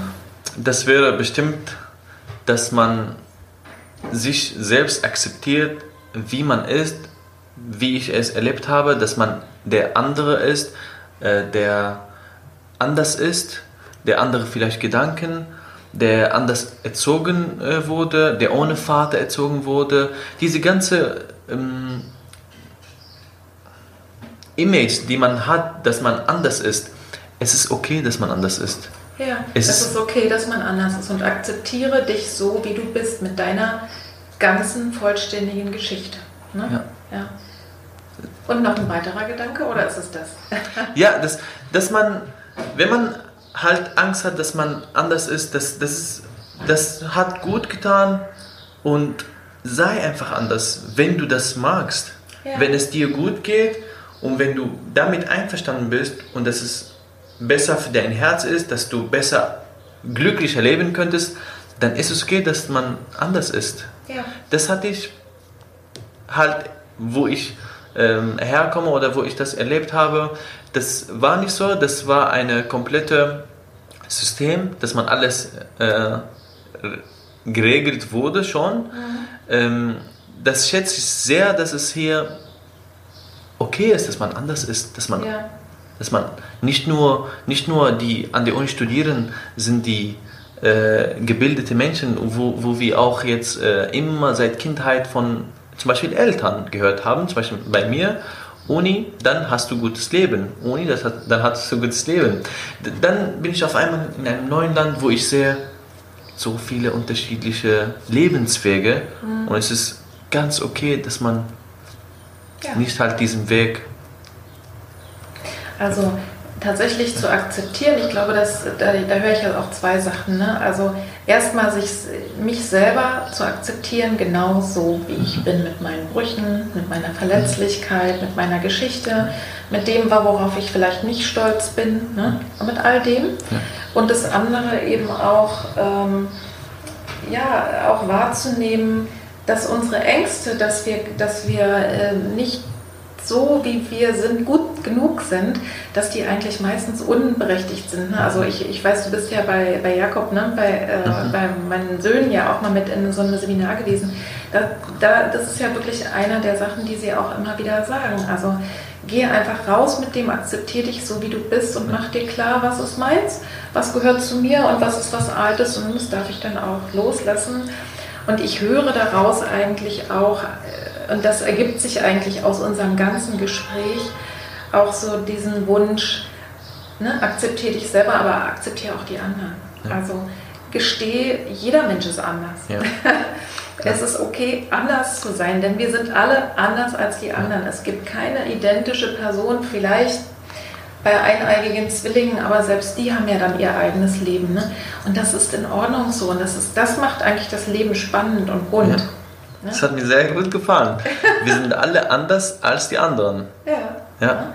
Also, äh, und, und ich glaube eben auch, ich will eigentlich die Hoffnung nicht verlieren, wenn wir jetzt über so viel über Rassismus sprechen oder mhm. ne, dann wir in Deutschland auch manchmal glauben, wir sind, äh, wir, ja, wir, wir, sind hier die bösen äh, Ausländerfeinde, ne? also was, was ja auch manchmal als Klischees dann kommt.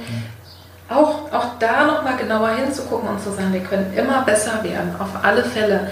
Aber das mache ich nicht, indem ich auf den bösen anderen zeige, sondern das mache ich, indem ich mich immer wieder selber hinterfrage. Und ich glaube eben, dass, dass das eine Sache sein kann, wo du eben uns helfen kannst, einfach mit deiner Erfahrung. Und ich bin mir ziemlich sicher auch äh, mit diesem Gespräch, also ich hoffe sehr, dass die Gefühlssamen äh, sehr, sehr gut ankommen. Wenn jetzt jemand mit dir in Kontakt kommen möchte, wie kann man das denn machen? Ähm, man kann das auf, äh, am besten auf Instagram. Mhm. Es ist Mama Dova, mhm. M-A-M-A-D-O-W-A. Mhm. Oder auf meiner Tour natürlich durch querstadt1.de. Genau. Also das werde ich auf alle Fälle bei deinem Insta-Account werde ich äh, verlinken und, äh, ne, und die äh, sozusagen die Touren dann danke ich dir sehr, sehr herzlich. Du hast uns ja auch viele wirklich sehr private Sachen erzählt, dass du hier ja, so offen warst, dass du uns mitgenommen hast. Und wie gesagt, vielen herzlichen Dank. Ich wünsche dir alles Liebe, alles Gute äh, ja, für dein weiteres Leben. Vielen, vielen Dank.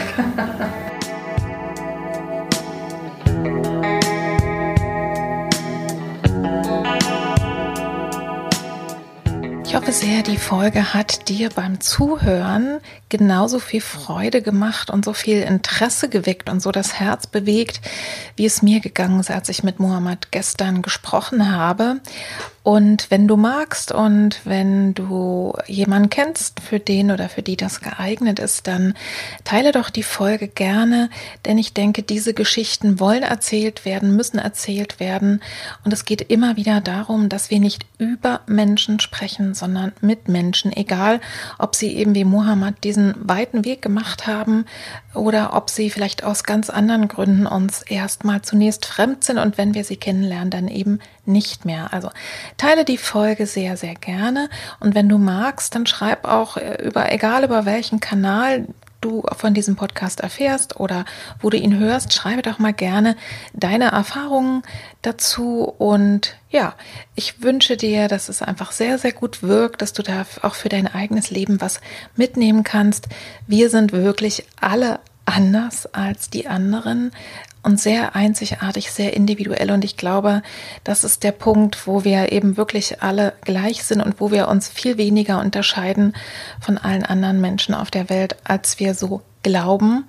Und das wünsche ich dir, dass es dir in dein Herz, in deine Seele fällt. Ich wünsche dir eine sehr schöne Zeit, jetzt eine sehr schöne Sommerzeit, die, dass du sie genießen kannst. Es wird in 14 Tagen nochmal eine Solo-Folge geben und dann werde ich höchstwahrscheinlich eine Sommerpause machen, wenn ich dann selber auch wegfahre. Aber das erfährst du dann noch ein bisschen genauer. Bis dahin wünsche ich dir, lass es dir gut gehen. Viele herzliche Grüße, deine Petra. Tschüss.